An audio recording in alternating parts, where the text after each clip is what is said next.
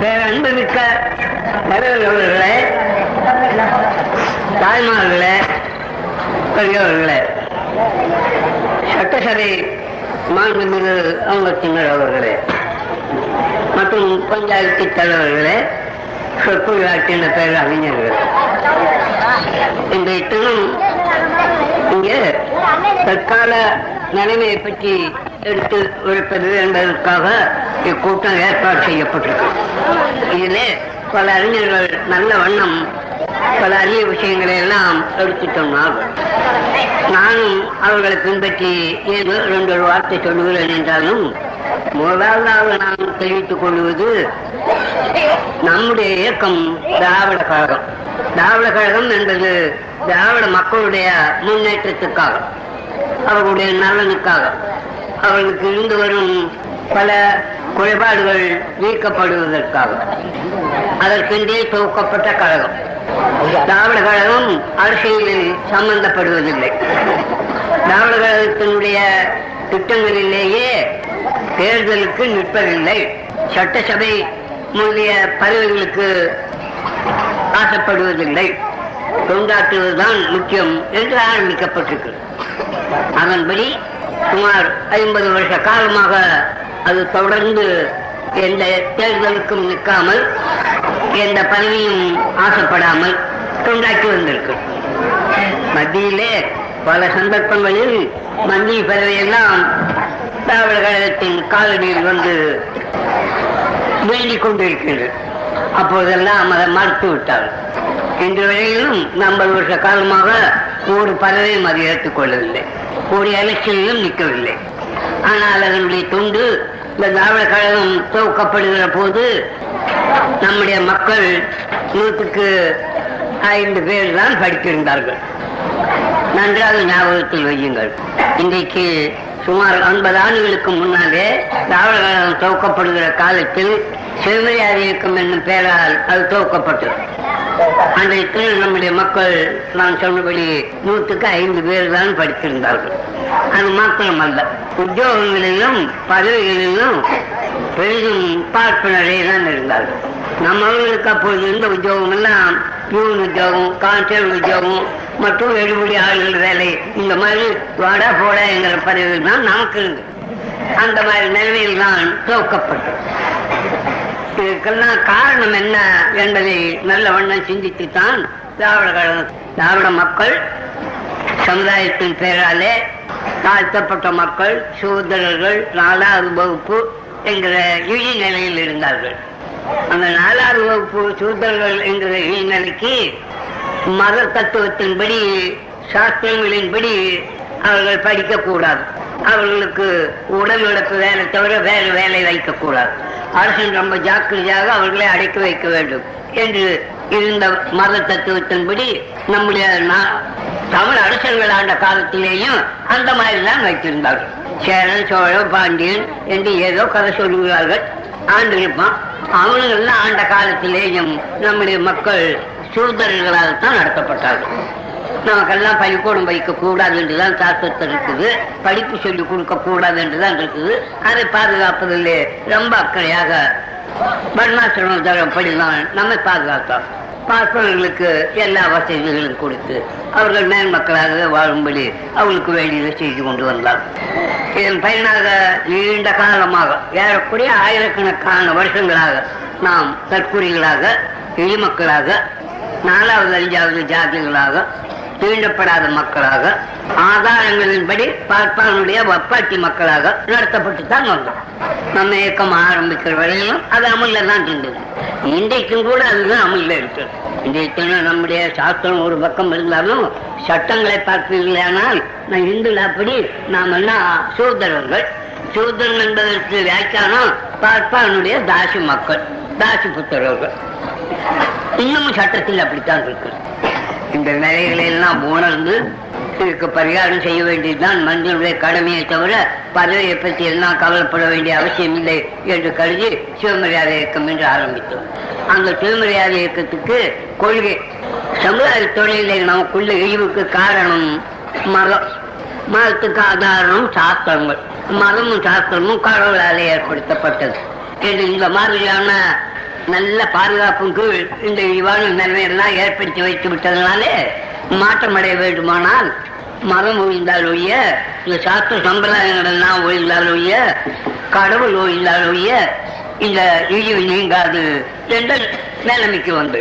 அதை அடிப்படையாக வைத்து சிவமரியாதை இயக்கம் என்று ஆரம்பித்து அதனுடைய கொள்கை என்னவென்றால் கடவுளை ஒழிப்பது மதத்தை ஒழிப்பது.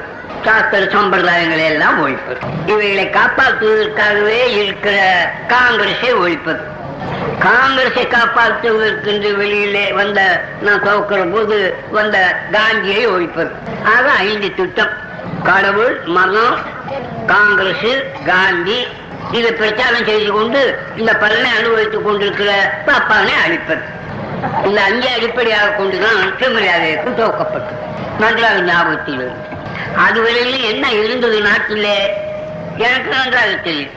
சுமார் ஐம்பது வருஷத்துக்கு முன்னால வரையிலும் நாட்டில பொது எல்லா மக்களுக்கும் முக்கியமான தொண்டாக இருந்ததுன்னா மதத்தை காப்பாத்து கடவுள்களை காப்பாத்து ஜாதியை காப்பாத்து.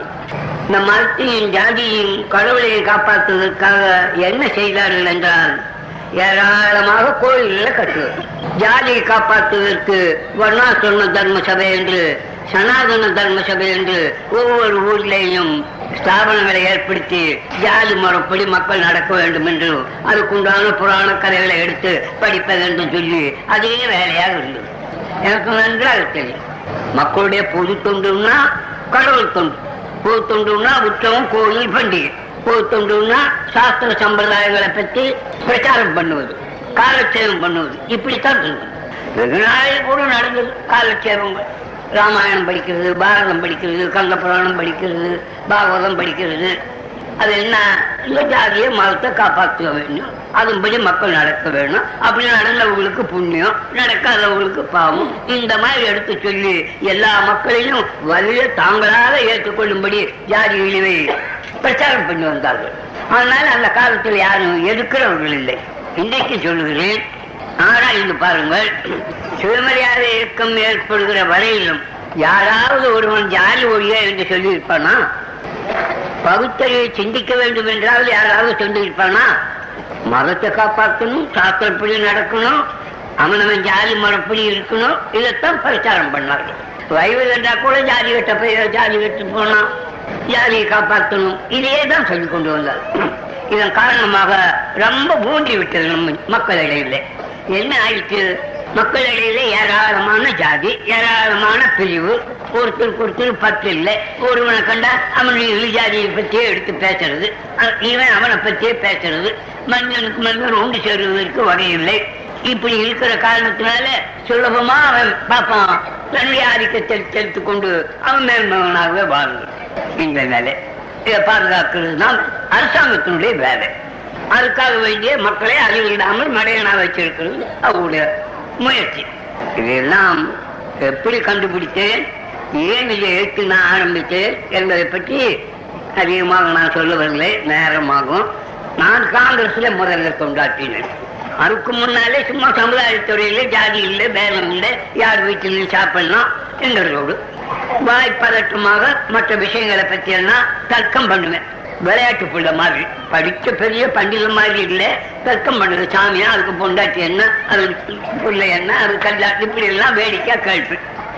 அந்த நிலையில் இருக்கிற போது நம்ம நாட்டில் ஜஸ்டிஸ் கட்சி என்று ஒன்று தோன்றிச்சு. அது பார்ப்பன இல்லாதவருடைய ஸ்தாபனம். அது பார்ப்பனருக்கு விரோதமாக பார்ப்பன இல்லாத மக்களுடைய நன்மைக்காக என்று ஆரம்பித்தார்கள். ஆனால் அவருடைய கொள்கை என்னவென்றால் ஆத்மனை அனுபவிக்கிற உத்தியோகத்தை பிடுங்க வேண்டும் என்றுதான் அவர்கள் கருதினார்களே ஒழிய பார்ப்பனருக்கு அதுக்கு வசதியா இருக்கிற ஜாதி மதம் ஆதிக்கும் அந்த சாஸ்திர சம்பிரதாயம் மூட நம்பிக்கையான நடவடிக்கைகள் அதை பற்றி அவர்கள் கவலைப்படுவதில்லை. அரசியலையே கவலைப்பட்டு அவங்க ஆரம்பித்தார்கள். அன்றைய தினம் பார்த்தம் இல்லாத ஸ்தாபனமாக எச்சரிக்கை கட்சிக்கு தலைவராக இருந்த சல்பி தியாகராஜ செட்டியாரே தேவசம் பண்ணுவார். கல்யாணம்னா பாப்பானை தான் வச்சு பண்ணுவார். ரொம்ப பிரபலமா இருந்த ராமசாமி முதலியார் போன்ற மற்றவங்கெல்லாம் தேவசம் கல்யாணம் அந்த பண்டிகை அவங்க வீட்டுல கடவுள் படம் இதெல்லாம் ஒண்ணும் குறைச்சலா இருக்காது. ஆனா பாப்பா எல்லாம் உத்தியோகம் பார்க்கறானே ஏன் அவனை பார்க்கணும்? நமக்கே வரக்கூடாது. அதுல சத்தம் போடுவாங்க அது அந்த சத்தத்துக்கு பலன் இல்லை. நம்மவுக்கு படிச்சவங்க ஏராளமா இருந்தா தானே உத்தியோகத்துக்கு சண்டை போட முடியும். படிப்பே இல்லை. படிப்பை பத்தி கவலைப்படவே இல்லை. யாரோ நாலு பேர் படிச்சுட்டு தங்களுக்கு உத்தியோகம் வேணும்னு சொன்னா மத்தவங்க கதி என்ன ஆகும்? அதனால எப்படி மாறும்? இல்ல கோளாறுலாம் இருந்தது. அப்பொழுது இந்த ஜஸ்டிஸ் கட்சிக்கு எதிர்ப்பாக பார்ப்பனர் ஒரு புதிய வேகத்தோட முயற்சி பண்ணார்கள். என்ன முயற்சி பண்ணார்கள்? சாதாரணமா இருந்தது காங்கிரஸ். வெகு நாளாவே இருந்து வந்தது. காங்கிரஸ்ங்கிறது ஆயிரத்தி தொள்ளாயிரத்தி எண்பத்தி அஞ்சாம் வருஷத்திலிருந்து இருக்குது. ஆனா அது எதுக்காக இருந்ததுன்னு சொன்னா சர்க்காரை பற்றி மக்களிடையிலே ராஜ விசுவாச பிரச்சாரம் செய்யவும் அதுக்கு கூலி வாங்கவும் இந்த வேலைக்கு தான் காங்கிரஸ் இருந்தது. காங்கிரஸ்ங்கிறது இன்னைக்கு தான் வந்து அது தேசம் வெங்காயம்னு ஏமாத்துறாங்களே தவிர அதனுடைய தத்துவம் எல்லாம் சீக்கிரம் போய் இதே வேலையா இருந்தா? அஹ், எடுத்துக்கோ. தத்துவம் எல்லாம் அரசாங்கத்துக்கு மக்களிடத்துல விசுவாசம் வர வேணும். அதுக்காக அரசாங்கத்தை பெருமைப்படுத்தி அவர் அந்த வேலை செய்தார் இது செய்தது. அதனால நாம இவ்வளவு உயர்ந்தோம் என்றெல்லாம் அரசாங்கத்தை பற்றி பிரச்சாரம் பண்ணுவது இதை பண்ணிவிட்டு அங்க போய் வெள்ளக்காரர்கிட்ட பண்ணக்கிஞ்சுன்னா அவன் ஏதாவது உத்தியோகம் கொடுப்பான். இதுதான் காங்கிரஸ். காரணம் என்ன? அப்போ துருக்கணும் இன்னும் இத்தனை ஆண்டு ஜாதியா இருக்கிற மராட்டி இவங்கெல்லாம் சேர்ந்து சர்க்கார் பேர்ல விரோதமா இருந்தாங்க. ஏன்னா நாம ஆண்டுகள் வந்து உட்கார்ந்துட்டு இருக்கிறான்ட்டு அவன் பேர்ல கொஞ்சம் பொறாமையா இருந்தாங்க. வெள்ளக்காரனு எதிர்த்தும் பேச ஆரம்பிச்சாங்க. இவன் அடக்குமுறை ஆரம்பிச்சோம்னா அவங்க கொல்ல ஆரம்பிச்சாங்க. வீதி வீதிக்கு வெள்ளக்காரனை கொன்னாங்க. அப்பதான் வெள்ளக்காரன் ஒரு தந்தரம் பண்ணான். என்ன தந்தரம் பண்ணா? நாம பிரயத்தனப்பட்டு இதை அடக்குனா அடக்க அடக்க. ஜனங்களுக்கு ஆத்திரம் அதிகமாகும். அதனால அவங்களையே பிடிச்சு அவங்களுக்குள்ளே இருந்து நம்ம பாதுகாக்கும்படி நம்ம விசுவாசம் இருக்கும்படி ராஜ விசுவாசம் பிரச்சாரம் செய்யும்படி கூலிகளை மாற்றலாம்னு நினைச்சாங்க. வங்காளத்துல தான் இது நடந்தது. உடனே ஆசைப்பட்டோம் வெள்ளக்காரன் யார் வர்றீங்க? இந்த மாதிரி பிரச்சாரம் பண்ணா அவங்களுக்கு நான் வேண்டிய உத்தியோகம் கொடுக்குறேன். பாப்பானுங்க தான் வந்தானுங்க. வங்காளத்து பாப்பாங்க. உடனே எல்லாரும் அதில் சேர்ந்தாங்க பிரச்சாரம் பண்ண ஆரம்பிச்சுட்டானோ? உதாரணமா சொல்றேன். காங்கிரஸ் சொன்னா முதல் தீர்மானம் இந்த ராஜ வாழ்த்து. ராஜாவினால நமக்கு ஏற்பட்ட நன்மைகளை எல்லாம் எடுத்து சொல்லி ராஜ விசுவாசமா இருக்கிறோம்னு சத்தியம் பண்றது. இதைத்தான் நடத்தலாம் ஆன உடனே உத்தியோகத்துக்கு வந்துடும் அப்ப வெள்ளக்காரன் கொடுத்த உத்தியோகம் வந்ததுன்னா பாப்பானுக்கே போச்சு. பாப்பானுக்கு உத்தியோகம் பண்றதுக்கு ஒரு வாய்ப்பு அதுல தான் வந்தது. சகலமும் அவனுக்கே வந்தது. எல்லா உத்தியோகமும் கவர்னர் வேலை வந்துட்டு council member high court judge collector இதெல்லாம் வெள்ளக்காரனே பார்த்துக்கிட்டு இருந்தான். இவங்க இந்த மாதிரி காட்டி கொடுக்க போக இவங்களுக்கு வந்து அதுல மரமரமரன்னு வாழ்ந்துட்டாங்க. இந்த வளர்ச்சியை கண்டு முற முற ஆத்திரப்பட்டவன் முஸ்லீம். வங்காளத்துல. எல்லாம் நாம ஆண்டுகிட்டு இருந்தோம். உத்தியோகம் எல்லாம் நமக்கு தான் கொடுத்துக்கிட்டு இருந்தான் இப்ப அந்த பசங்க வந்த உடனே இப்ப அவங்க கைக்கு போயிட்டுது என்று சொல்லி அவன் தான் ஆரம்பிச்சான். தொள்ளாயிரத்திலேயே ஆரம்பிச்சான். என்ன ஆரம்பிச்சான்? நாங்களும் ராஜ விசுவாச பிரச்சாரம் பண்றோம் எங்களுக்கும் கொடுக்கல உத்தியோகம்னா. சரின்னு ஆரம்பிச்சா இவனுக்கு உத்தியோகம் கொடுக்க ஆரம்பிச்சிட்டான். தங்களுக்கு உத்தியோகம் குறையிலேன்னு பாப்பா கலகம் பண்ண ஆரம்பிச்சான். அதான் முறை முறை சுதேசி கழகம்னு சொன்னதே அதுதான்.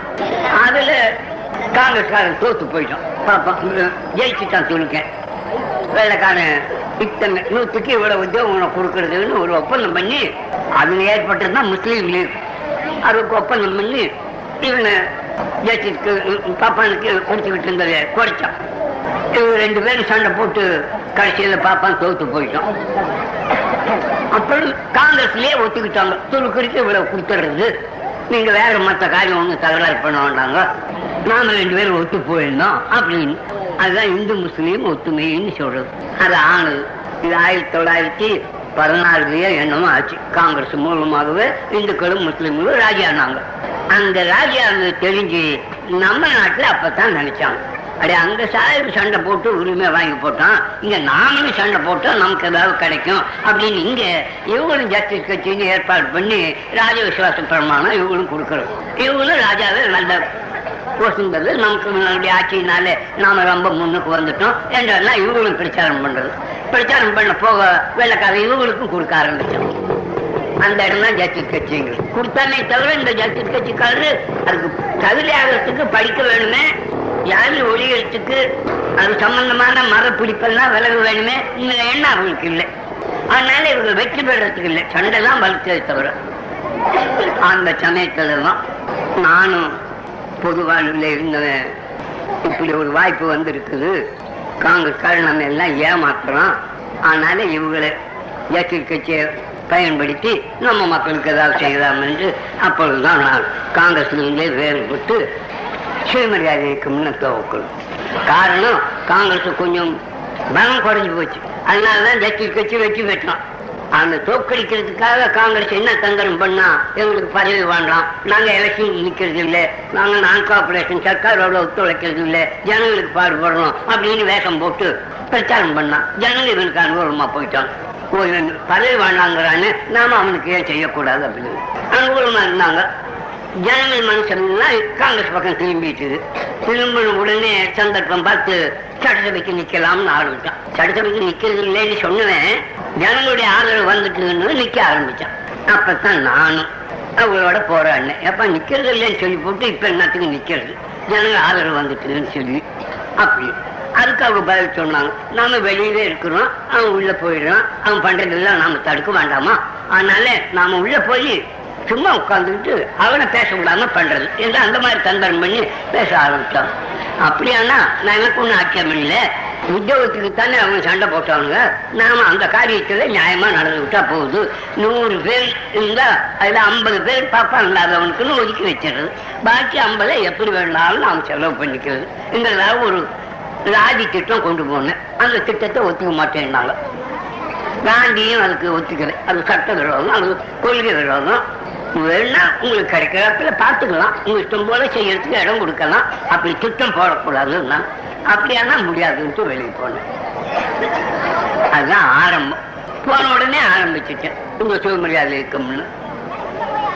அவங்க ஆரம்பிச்சாங்க. இது நடந்தது. ஆமா, நம்ம இயக்கத்துக்கு சபைக்கு சட்டசபைக்கு போக ஆரம்பிச்சா ஜனங்கள்ட்ட உண்மை பேச முடியாது.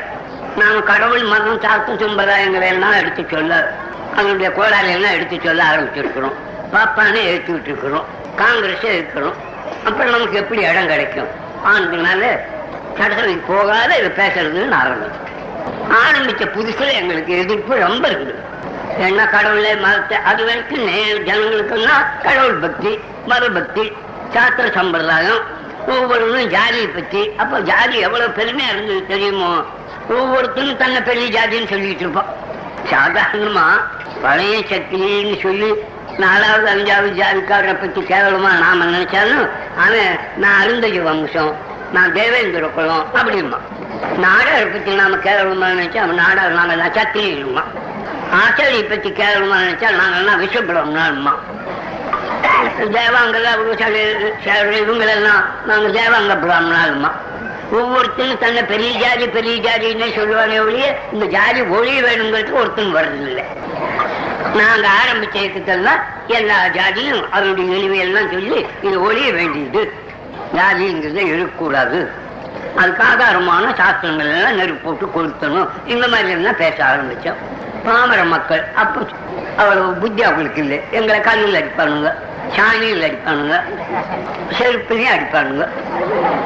கண்டபடி எழுதியெல்லாம் கடுதாசி போடுவாங்க கொண்டாட்டி புள்ள அம்மா அக்கான்னு எழுதி என்ன ஜாதியை கெடுக்க வந்துட்டு மரத்தை கெடுக்க வந்துட்டு என்றெல்லாம். அதெல்லாம் பொறுத்துக்கிட்டு தான் வேலை பண்ணும்.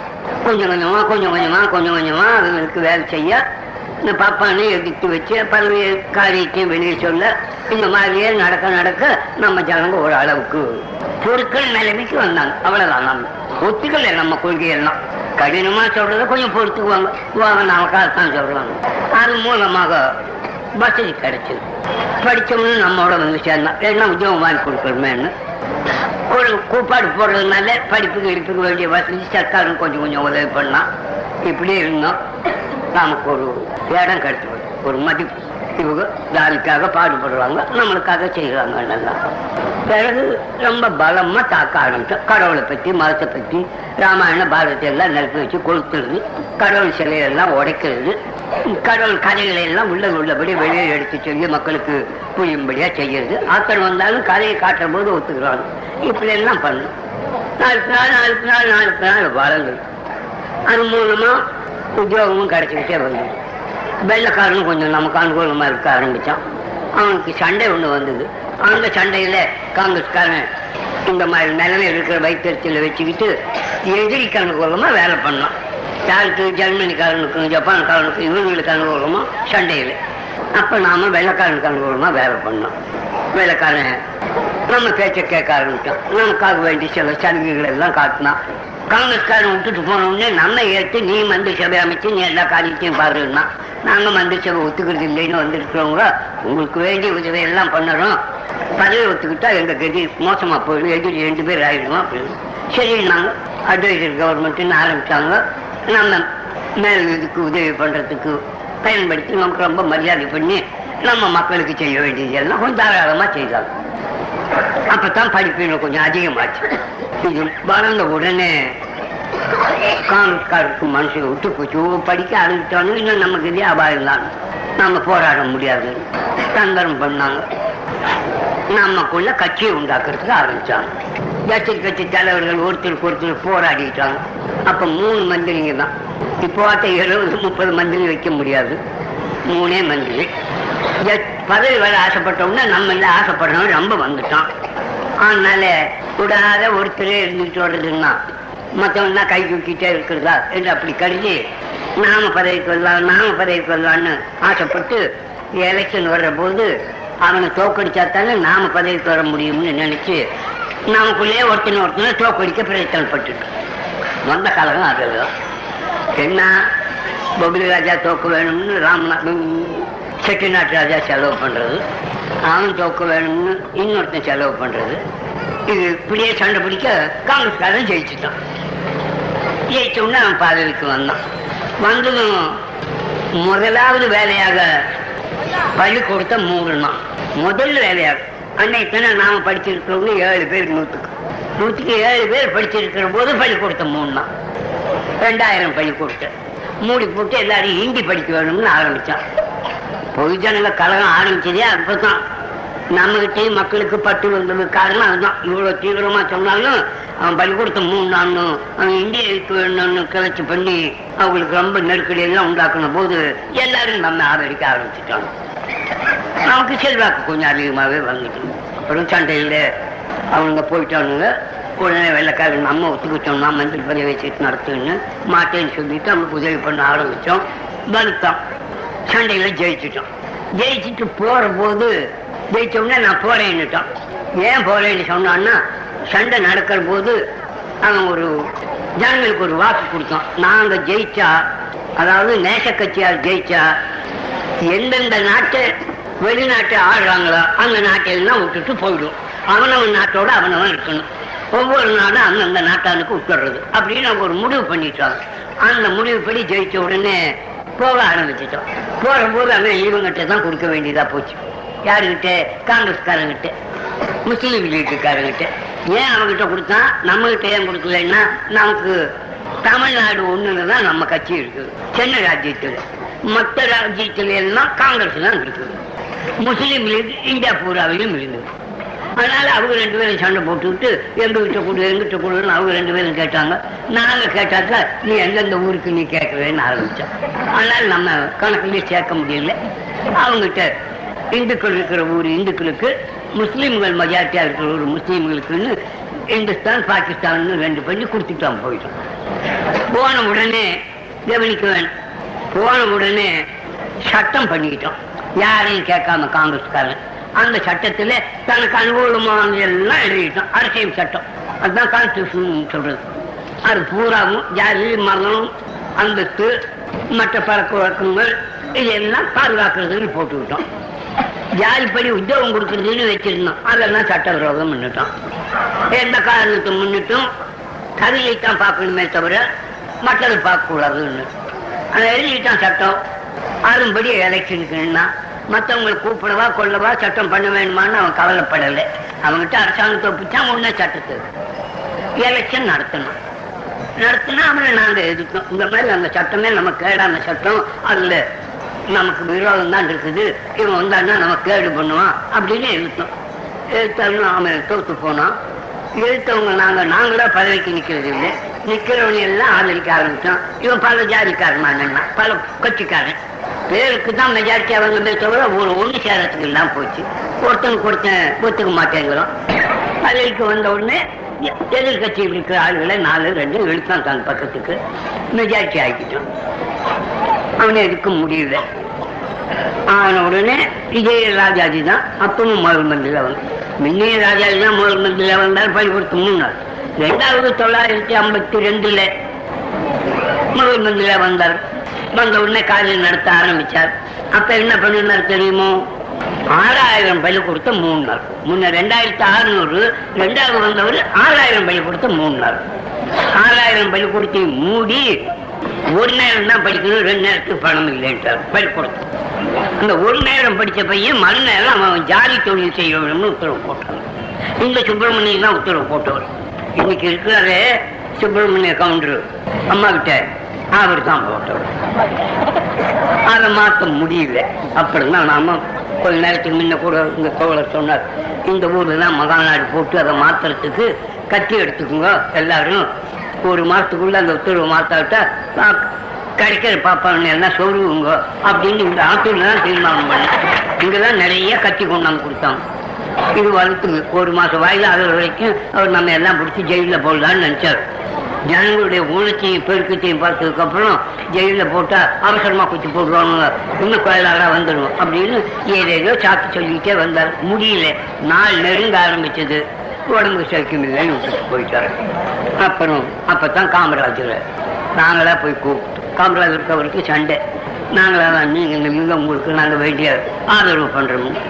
வரதாஜ நாயுடு கொஞ்சம் சிநேகமா இருந்தார். அவருக்கு நமக்குமா மத்தியில் இருந்து அவருக்கு வேண்டிய பிரயத்தனம் பண்ணி அவருக்கு ஆட்சி. இந்த சுப்பிரமணியத்தை தான் அவருக்கு விரோதமா போட்டியா நிறுத்தினாங்க. ரொம்ப பாடுபட்டாங்க.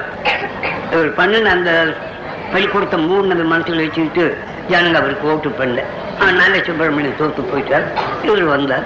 வந்த உடனே நான் அவன் எதிரியா போயிட்டதுனால நம்ம தயவு வேண்டியது. நாங்க ஆதரவு பண்ணோம். நாங்க ஆதரவு பண்ண ஆரம்பிச்சோம்னா நமக்கு வேண்டியதெல்லாம் அவர் செய்தார். என்ன செய்தார்? இந்த மூணு பள்ளிக்கூடத்தெல்லாம் தொடர்ந்தார். ஆறாயிரம் ஏழாயிரம் பள்ளிக்கூடத்தையும் தொடர்ந்தார். மேலே இருபதாயிரம் பள்ளிக்கூடம் வச்சார். சொன்ன இடத்துல எல்லாம். என்ன என்னம்மா சொன்னோம்? முந்நூறு பேர் இருக்கிற ஊர்ல ஒரு பள்ளிக்கூடம் இருக்கணும் அதாவது நூறு வீடு இருந்தா முந்நூறு பேராலும் இருப்பாங்க வயசானவங்க. அந்த ஊர்ல ஒரு பள்ளிக்கூடம் இருக்குது அஞ்சு வயசுக்கு அஞ்சு மைலுக்கு ஒரு ஹை ஸ்கூல் இருக்கணும் அதே படிக்க அவர் செய்தார் சொன்னதெல்லாம் செய்தார். செய்தாருன்னா உத்தியோகம் நமக்கு வேண்டியவர் கொடுத்துட்டாரு. அந்த டைரக்டர் உத்தியோகம் அவர் இஷ்டம் போல செய்து சொல்லிட்டாரு. அவர் சுந்தர் வடிவேல் வந்தார். நாம் சொன்னபடி பிளானை பார்த்துக்கிட்டு எந்தெந்த கிராமம் முன்னூறு பேர் இருக்கிறாங்களோ அங்கெல்லாம் ஒரு பள்ளிக்கூடம். எங்கெங்க அஞ்சு மைல் தூரமோ அங்கங்க ஒரு அஜி ஸ்கூல் அப்புறம் ஜில்லாக்கள்ல இன்னும் ஒரு நூறு ரெண்டு தான் இருக்கும் காலேஜ் நாலு மூணு இந்த மாதிரி ஆரம்பித்தார் ஏறக்குறைய ஒரு அறுபது எழுபது காலேஜ் ஒரு முப்பதனாயிரம் பள்ளிக்கூடம் ஒரு ரெண்டாயிரத்தி ஐநூறு ஐ ஸ்கூலு இந்த அளவுக்கு மழை மழை மழை வளர்ந்து போச்சு. தாராளமான சம்பளம் குறைக்க வேணும்னா. சம்பளமும் இல்லாம. நம்ம கிட்ட வந்துட்டு நாம சொல்றபடி நடக்கிற என்னன்னு ஐ ஸ்கூல் வரைக்கும் சம்பளம் இல்லை. மற்ற காரியம் வளர்ந்துட்டு காமராஜுக்கு நல்ல பேர் வந்துட்டு எங்க பார்த்தாலும். மத்திய அரசாங்கத்தில் இருக்கிற நேரு என்ன பண்ணாரு? காமராஜ் ரொம்ப செல்வாக்கா இருக்கார். அவரை நாம இழுத்துக்க வேணும். அவர் தலையில இந்த தலை காங்கிரஸ் தலைமையை போட்டா ஒழுங்கா நடக்கும். நமக்கு இது ரெண்டும் பெரிய கஷ்டமா இருக்குது. அப்படின்னு வெளிப்படைக்கு சொல்லி அவரை கூப்பிட்டாரு இவர் போயிட்டார். போன போது முன்ன தோட சொன்னாப்புல சொன்னேன் நம்ம நாடு கட்டுது அவங்களும் கட்டானுங்க போனாங்க அந்த மாதிரி. இங்க பக்தவசல் வந்துட்டார். அவர் அங்க போயிட்டார். பக்தவசலம் பதவிக்கு வந்த உடனே ராஜகோபாலாச்சாரிய பின்பற்ற ஆரம்பிச்சுட்டார். அவன் சொன்னபடி நடக்குது. பள்ளிக்கூடத்தை மூட ஆரம்பிச்சாரு. படிப்பு எல்லாம் குறைக்க ஆரம்பிச்சாரு. மற்ற தொந்தரவு எல்லாம் ஒன்றா கொடுக்க ஆரம்பிச்சார். எலெக்ஷன் வந்தது. எலெக்ஷன்ல முன்னேற்ற கழகத்துக்காரர் போட்டிக்கு நின்னாங்க. காங்கிரஸ் பேரால பக்தவச்சலம் முதல் மந்திரிக்கு அவர் போட்டிக்கு நின்னார். ரெண்டு பேரும் போட்டி போடுறாங்க. நமக்கு ரெண்டு பேரும் பிடிக்கல. அந்த ஆடு வந்தாலும் பிரயோஜனம் இல்லை. பக்தவசலம் வந்தாலும். முன்னேற்ற கழகத்துக்காரர் வந்தா தனியா வந்தா பரவாயில்ல. அவங்க ராஜாஜி கிட்ட போய் சேர்ந்துட்டாங்க. அவரு தங்களுடைய பிள்ளைன்னுட்டார் இவரு. இவரும் அவர் சொன்னபடிதான் கேட்பேன்னுட்டாங்க எனக்கு ஓட்டு பண்ணாதீங்க ராஜாஜிக்கு பண்ணுங்கன்னு இவர் கேட்கிறாரு. அவரு பிராமணன் எல்லாம் பூனூரை பிடிச்சிட்டு ஓட்டு பண்ணுங்கடா. இவர் வந்தா நம்ம ராஜ்யம் வந்துடும் நம்ம ஆளு நம்ம புள்ள அப்படின்னு அவர் சொல்லிட்டார். இது எதை நாம ஆதரிக்கிறது? பக்தவச்சத்துக்கு மேல வெறுப்பா நாம பிரச்சாரம் பண்ணி வச்சுட்டோம். அதனால முன்னேற்ற காலத்துக்காக ஜெயிச்சுட்டாங்க. ஜெயிச்ச உடனே நம்ம ஜனங்களுக்கெல்லாம் ஜெயிச்சா ஒன்றும் கவலைப்படாதீங்க. பாப்பான் தான் ஜெயிச்சிருக்கோம். இதுக்கு முன்னாலே எப்படி ரெண்டு தடவை பாப்பாவை ஒழிச்சோமோ அப்படியே இவங்களையும் ஒழிச்சு போடலாம். கட்டுப்பாடா மாத்திரம் நீங்க இருங்க அப்படின்ட்டு எழுதிட்டு அவங்களுக்கு விரோதமாக கட்சி ஆரம்பிச்சோம். ஒரே நாள்ல. அவர் தெரிஞ்சார். அண்ணா உடனே அங்கிருந்து வந்துட்டோம் அதுக்குள்ள அண்ணாவுக்கு அவங்களுக்கும் கோளாறு வந்துட்டு என்ன நினைச்சார் ராஜாஜி? நாம தானே இவங்களுக்கு பண்ணி வச்சோம். நம்ம கிட்ட கொடுக்கிட்டு ஆட்சியை. இவங்க மந்திரியா இருக்கட்டும் நாம முதல் மந்திரியா இருப்போம் நடத்துவோம் பாப்பானுக்கும் மந்திரி கொடுக்கட்டும் அப்படின்னு இவர் ஆரம்பிச்சார். அண்ணா பயந்துட்டார். இவங்கிட்ட கொடுத்துட்டா எதிரி சுலபத்தில் நம்ம ஒழிச்சு போடுவோம் இவன் சொல்றபடி கேட்க நம்மளாலே முடியாது அப்படின்னு நினைச்சிட்டு எங்கிட்ட வந்துட்டார். வந்த உடனே நான் ஒன்றும் நம்பலையானாலும் அவர் பாட்டுக்கு அவர் பேசிட்டு எப்படியாவது எங்களை நீங்க நடத்துங்க நீங்க எப்படி சொல்றீங்களோ அப்படி நடக்கிறோம் நான் அதை நம்பல. சொல்லிட்டு போயிட்டார்.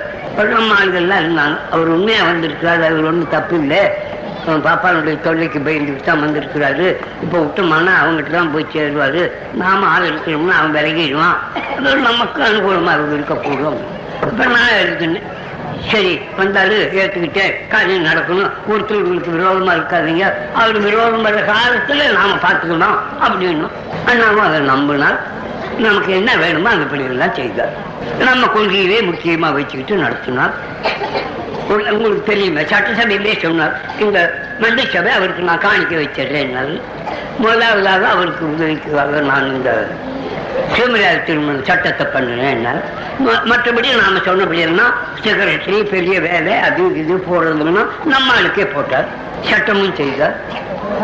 அப்பெல்லாம் எவ்வளவோ விரோதம் பண்ண ஆரம்பிச்சாங்க. அவருக்கு மசியவே இல்லை. செல்வாக்கு வளர்ந்து போச்சு. அப்புறம்? பாப்பாங்க அப்பதான் ஒன்று சேர ஆரம்பிச்சான். நாம ஏமாந்துட்டோம். எப்படியாவது இதை அழிச்சு தான் நம்ம பலத்தினால நம்ம ஒன்றும் பண்ண முடியல. இப்படி இருந்து அப்புறம் அண்ணா காலம் ஆயிட்டாரு காலமான உடனே மறுபடியும் எலெக்ஷன் வர ஆரம்பிச்சது. அந்த எலெக்ஷன்ல இவங்களை ஒழிச்சு போடலாம்னு நினைச்சிட்டார். முதல்ல ஐம்பது பேர் வந்தாங்க அடுத்த எலெக்ஷன்ல நூத்தி முப்பத்தி நாலு பேர் வந்துட்டாங்க. நூத்தி முப்பத்தி நாலு பேர் வந்த உடனே அண்ணா இறந்து போயிட்டு இல்லை. கலைஞர் முதல் மந்திரியா வந்தாரு. அண்ணாவிலே பின்பற்றி காரியம் எல்லாம் பண்ணாங்க. எல்லாம் ஒன்று சேர்ந்துட்டாங்க. கட்சி ஜனநாயக கட்சி கம்யூனிஸ்ட் கட்சி மற்ற சில்லற கட்சிகள் ரெண்டு காங்கிரஸ் எல்லாம் ஒன்று சேர்ந்துட்டாங்க எப்படியாவது இதை ஒழிச்சா தான் நமக்கு வாழ்வு.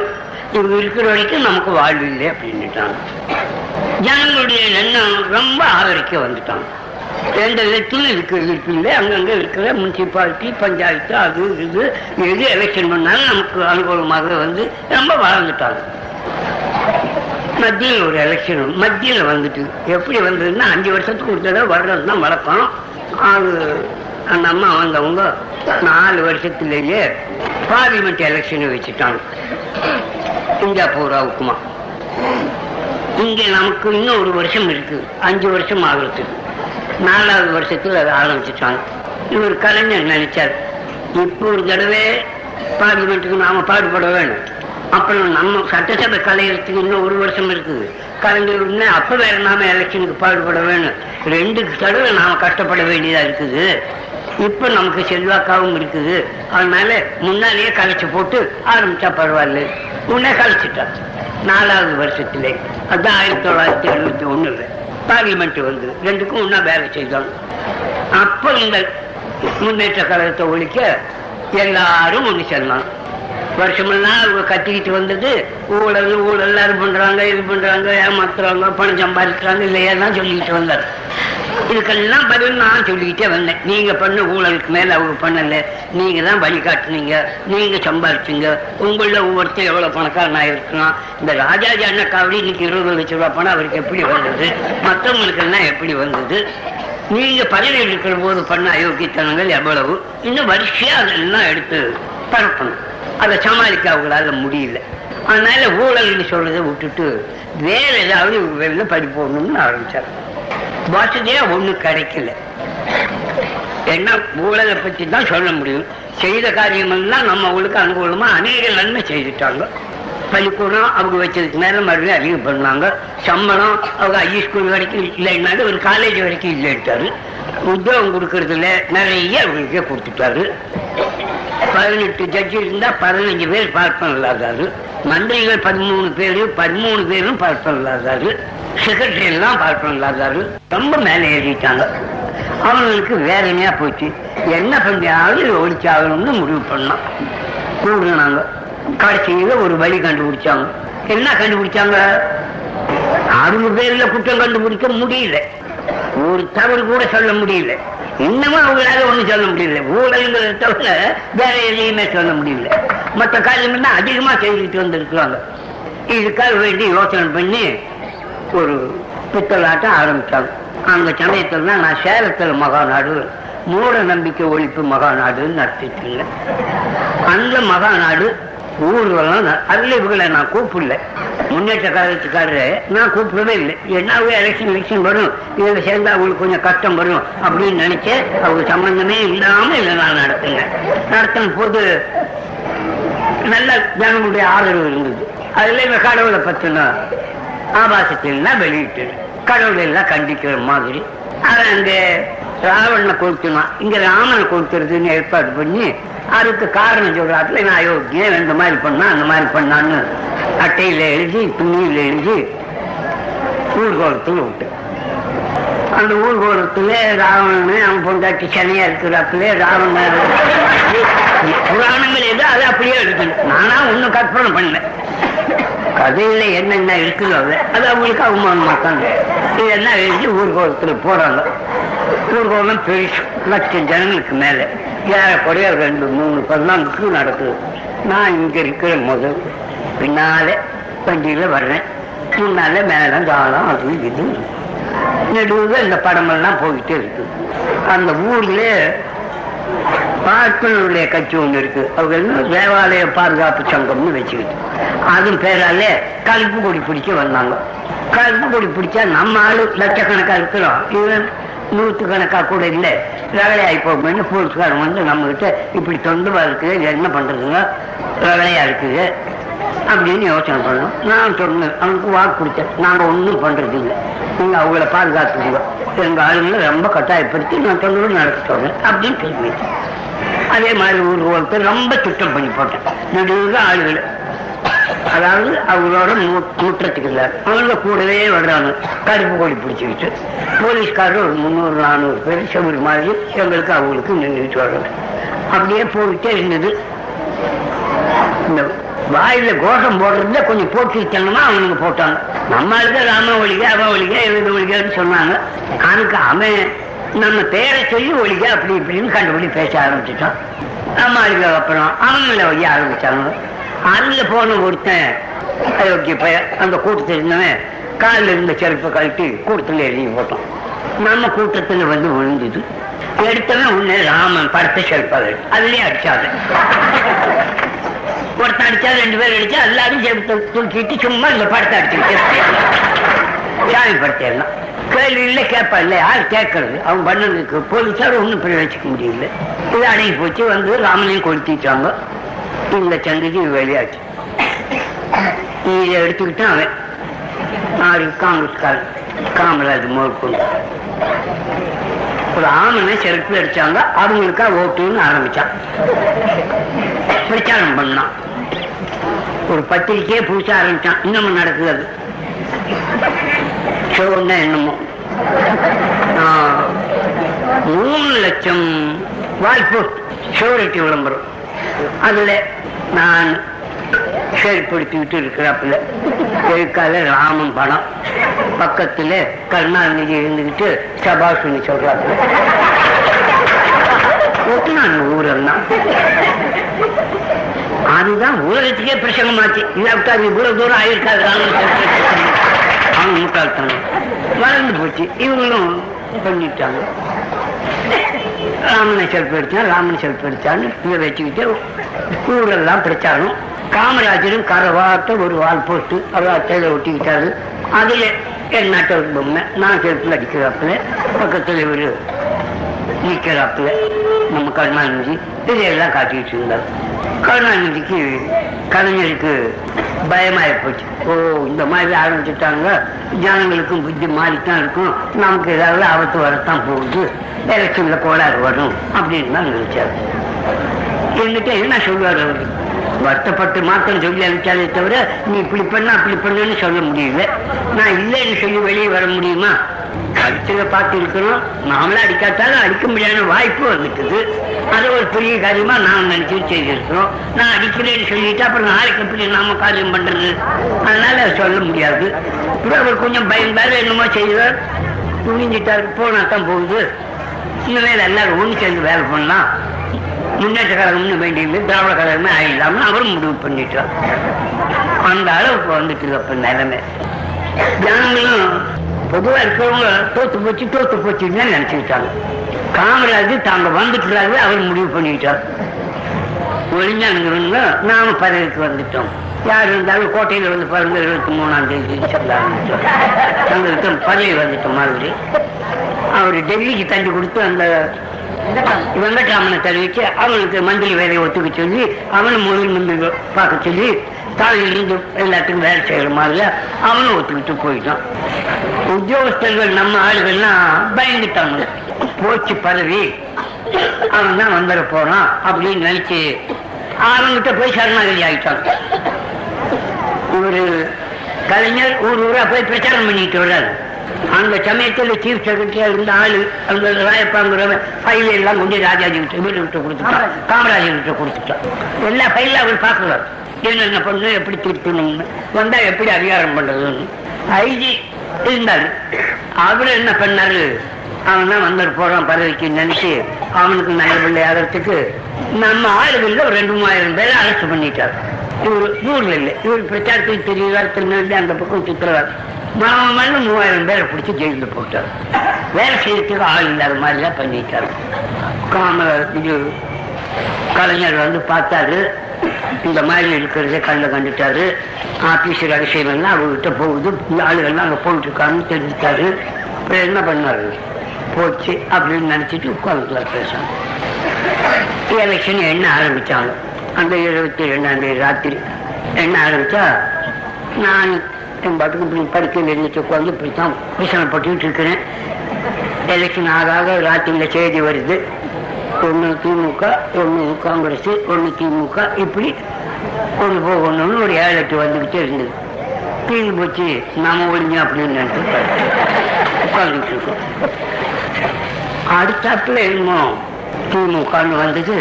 சேர்ந்தாப்புல வந்துட்டு திமுக திமுக திமுகன்னு உட்காந்து கேரளம் போட்டுருக்கேன்னு அப்படி வந்துச்சு உட்காந்துக்கிட்டு கவனிக்க ஆரம்பிச்சோம்.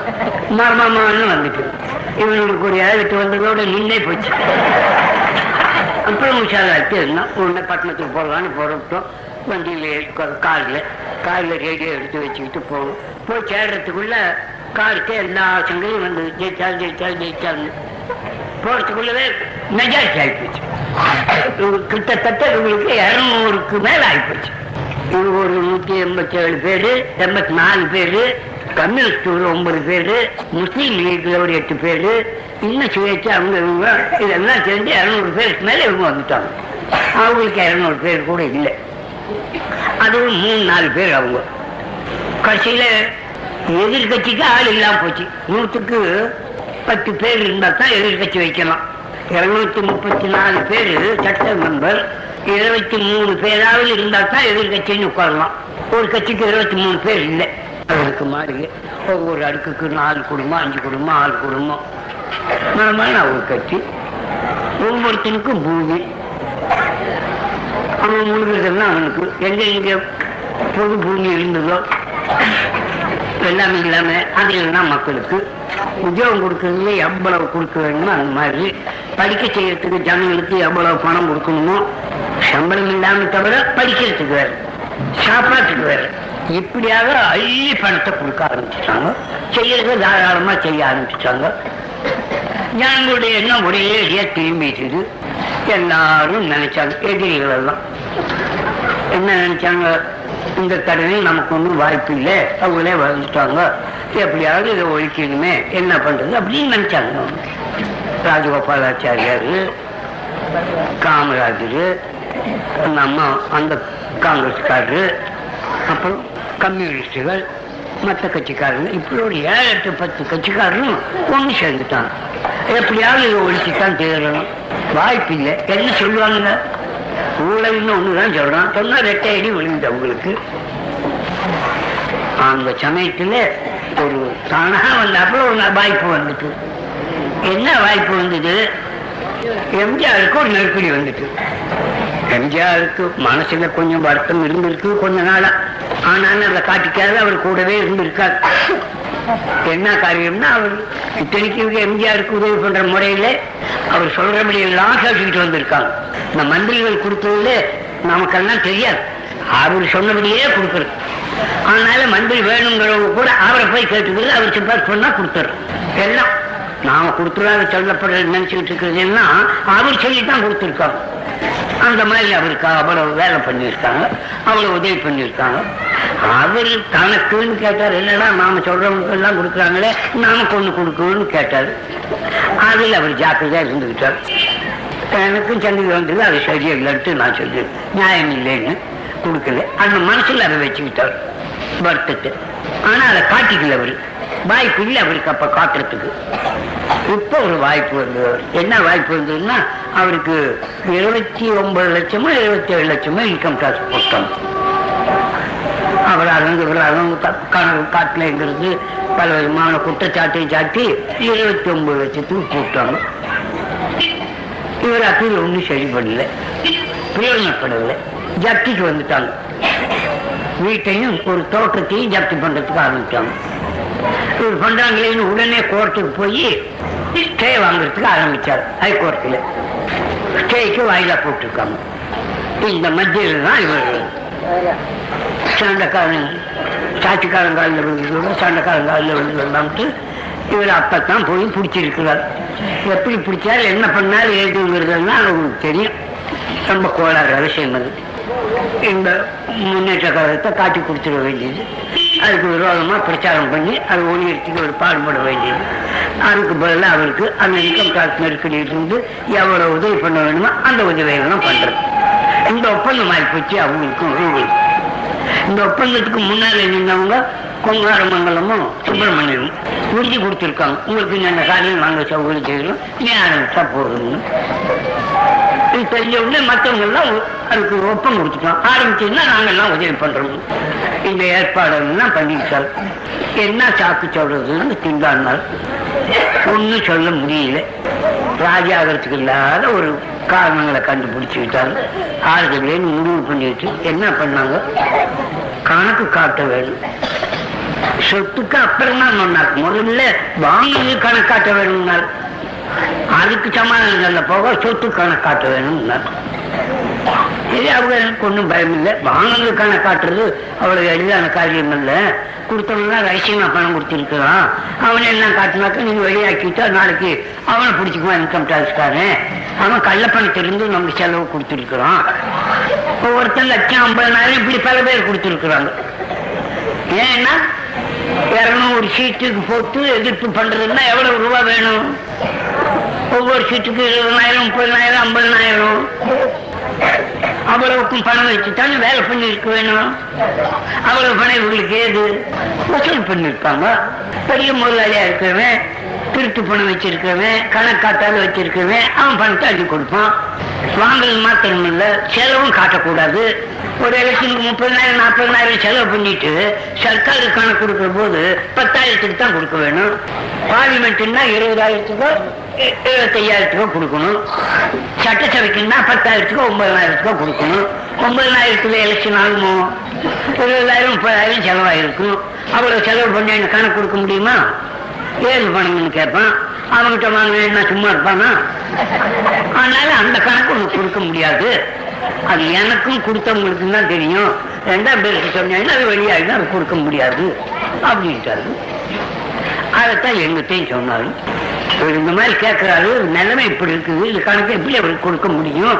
மற்றபடி எங்க சொத்தப்படி வேணா அவர்கிட்ட ஒப்பிச்சு போடுறோம். அவரே வந்து இஷ்டம் போல கணக்கு எழுதிக்கிட்டோம். இது நீங்களும் வேணாலும் இருந்து பார்த்து எது எது வேணுங்கிறீங்களோ அதெல்லாம் கேளுங்க நாங்க கொடுக்கணும். அப்படின்னு எனக்கே சொன்னாரு. கலைஞரும் சொன்னாரு இன்னொரு நண்பரும் சொன்னாரு. ஆற சொன்னேன் இவருக்கு. வாங்கியாந்து கூப்பிட்டு நீ அந்த மாதிரி கணக்கு கேட்கறது தப்பு. இந்த கணக்கு வேணா நீ யாரை வேணாலும் கேட்டு சரி பண்ணிக்க. நானும் சொல்றேன் நானு. உனக்கு வேணா கொடுக்க சொல்றேன். நீ அதுக்குள்ளே அது பிரச்சனை தனமா கணக்கு கொடுக்காத்தான் நான் வெளியே போய் சொல்லுவேன்னு சொல்லிட்டு அது கட்டுப்பாடு என்ன ஆகுறது? வெளியே போய் சொல்லுவேன்னு ஆரம்பிச்சாக்க அடங்கு நடந்தப்ப இல்லையே அந்த ஒரு வார்த்தை நீ வாபீஸ் வாங்கிக்க. மற்றபடி உனக்கு வேண்டியதெல்லாம் நான் ஒப்பிக்கிறேன் அப்படின்னு ஜாமீன் செஞ்சு அவரை கூப்பிட்டு நீ இந்த மாதிரி எல்லாம் செய்யல அது சொல்ற போதே நான் விஷயத்தையும் சொன்னேன். உங்க பேர்ல இந்த மாதிரி வந்துட்டு இருக்கு நீ இந்த மாதிரி அவங்களுக்குள்ள ஆயிட்ட எதிரிகளுக்கு ஒப்பந்தம் பேசிக்கிட்டீங்க அதுக்கப்புறம் தான் இந்த கலகம் பண்ணீங்கன்னு சொல்லுறாங்க. இது ஆரம்பிச்சீங்கன்னா இது என்னமா யோக்கியமா இருக்கும்? இது உங்களுக்கு கேடா வந்து முடியுமே அப்படின்னதான் நான் சொன்னேன். அதெல்லாம் இல்லை அதுல என்ன ரொம்ப உறுதி சொல்றாங்க ஓ, அப்படி கிடையாது இப்படி கிடையாது ஒண்ணுமே இல்லை. என்ன மதிக்கிறது இல்லை. நான் பொருளாளர் பொருளாளர்கிட்ட பணம் கொடுக்கலையானா என்ன அர்த்தம் எதுக்காக பொருளாளர் வந்த பணம் எல்லாம் இவங்கிட்ட கொடுத்துட்டு தானே வாங்கணும் மூணு வருஷமா என்ன சட்டையே பண்ணலையே அப்படி இப்படின்னு எல்லாம் சொன்னார் ஆனா அது இவ்வளவு கஷ்டம் இருக்கு மூணு வருஷமா நீ சும்மா போட்டு இப்ப என்ன வேலை இருக்கு அந்த பணம் சொல்ல மாட்டாங்க அம்மாவே கணக்காட்ட மாட்டாளே காங்கிரஸ் காங்கிரஸ் சொன்னால் நூறு இரநூறு கோடி ரூபாய்க்கு மேல வசூல் பண்ணி செலவு பண்ணியிருக்காங்க. பதினஞ்சு மாகாணத்துக்கு ஊரல் மாகாணத்துக்கு எத்தனை கோடி ரூபாய் செலவாயிருக்கும்? எத்தனை பேர் ரிட்டாக பணம் வாங்கியிருப்பாங்க? ஒரு கணக்காக உங்கள்கிட்ட காட்ட முடியுமா? அவங்க ஜனங்களுக்காக காட்டுவாங்களா? அந்த அம்மாக்கிட்ட எவ்வளவு பணம் இருந்துங்கிறது ஒரு அடையாளம் சொல்றேன்.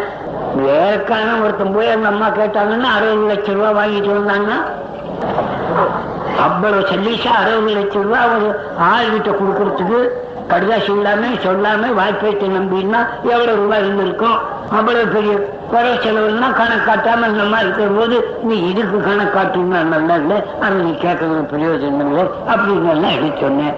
இவருக்கு ஒன்றும் எனக்கு பதில் சொல்ல முடியல. ஆளிதாரு. பிரயோஜனம் இல்லை.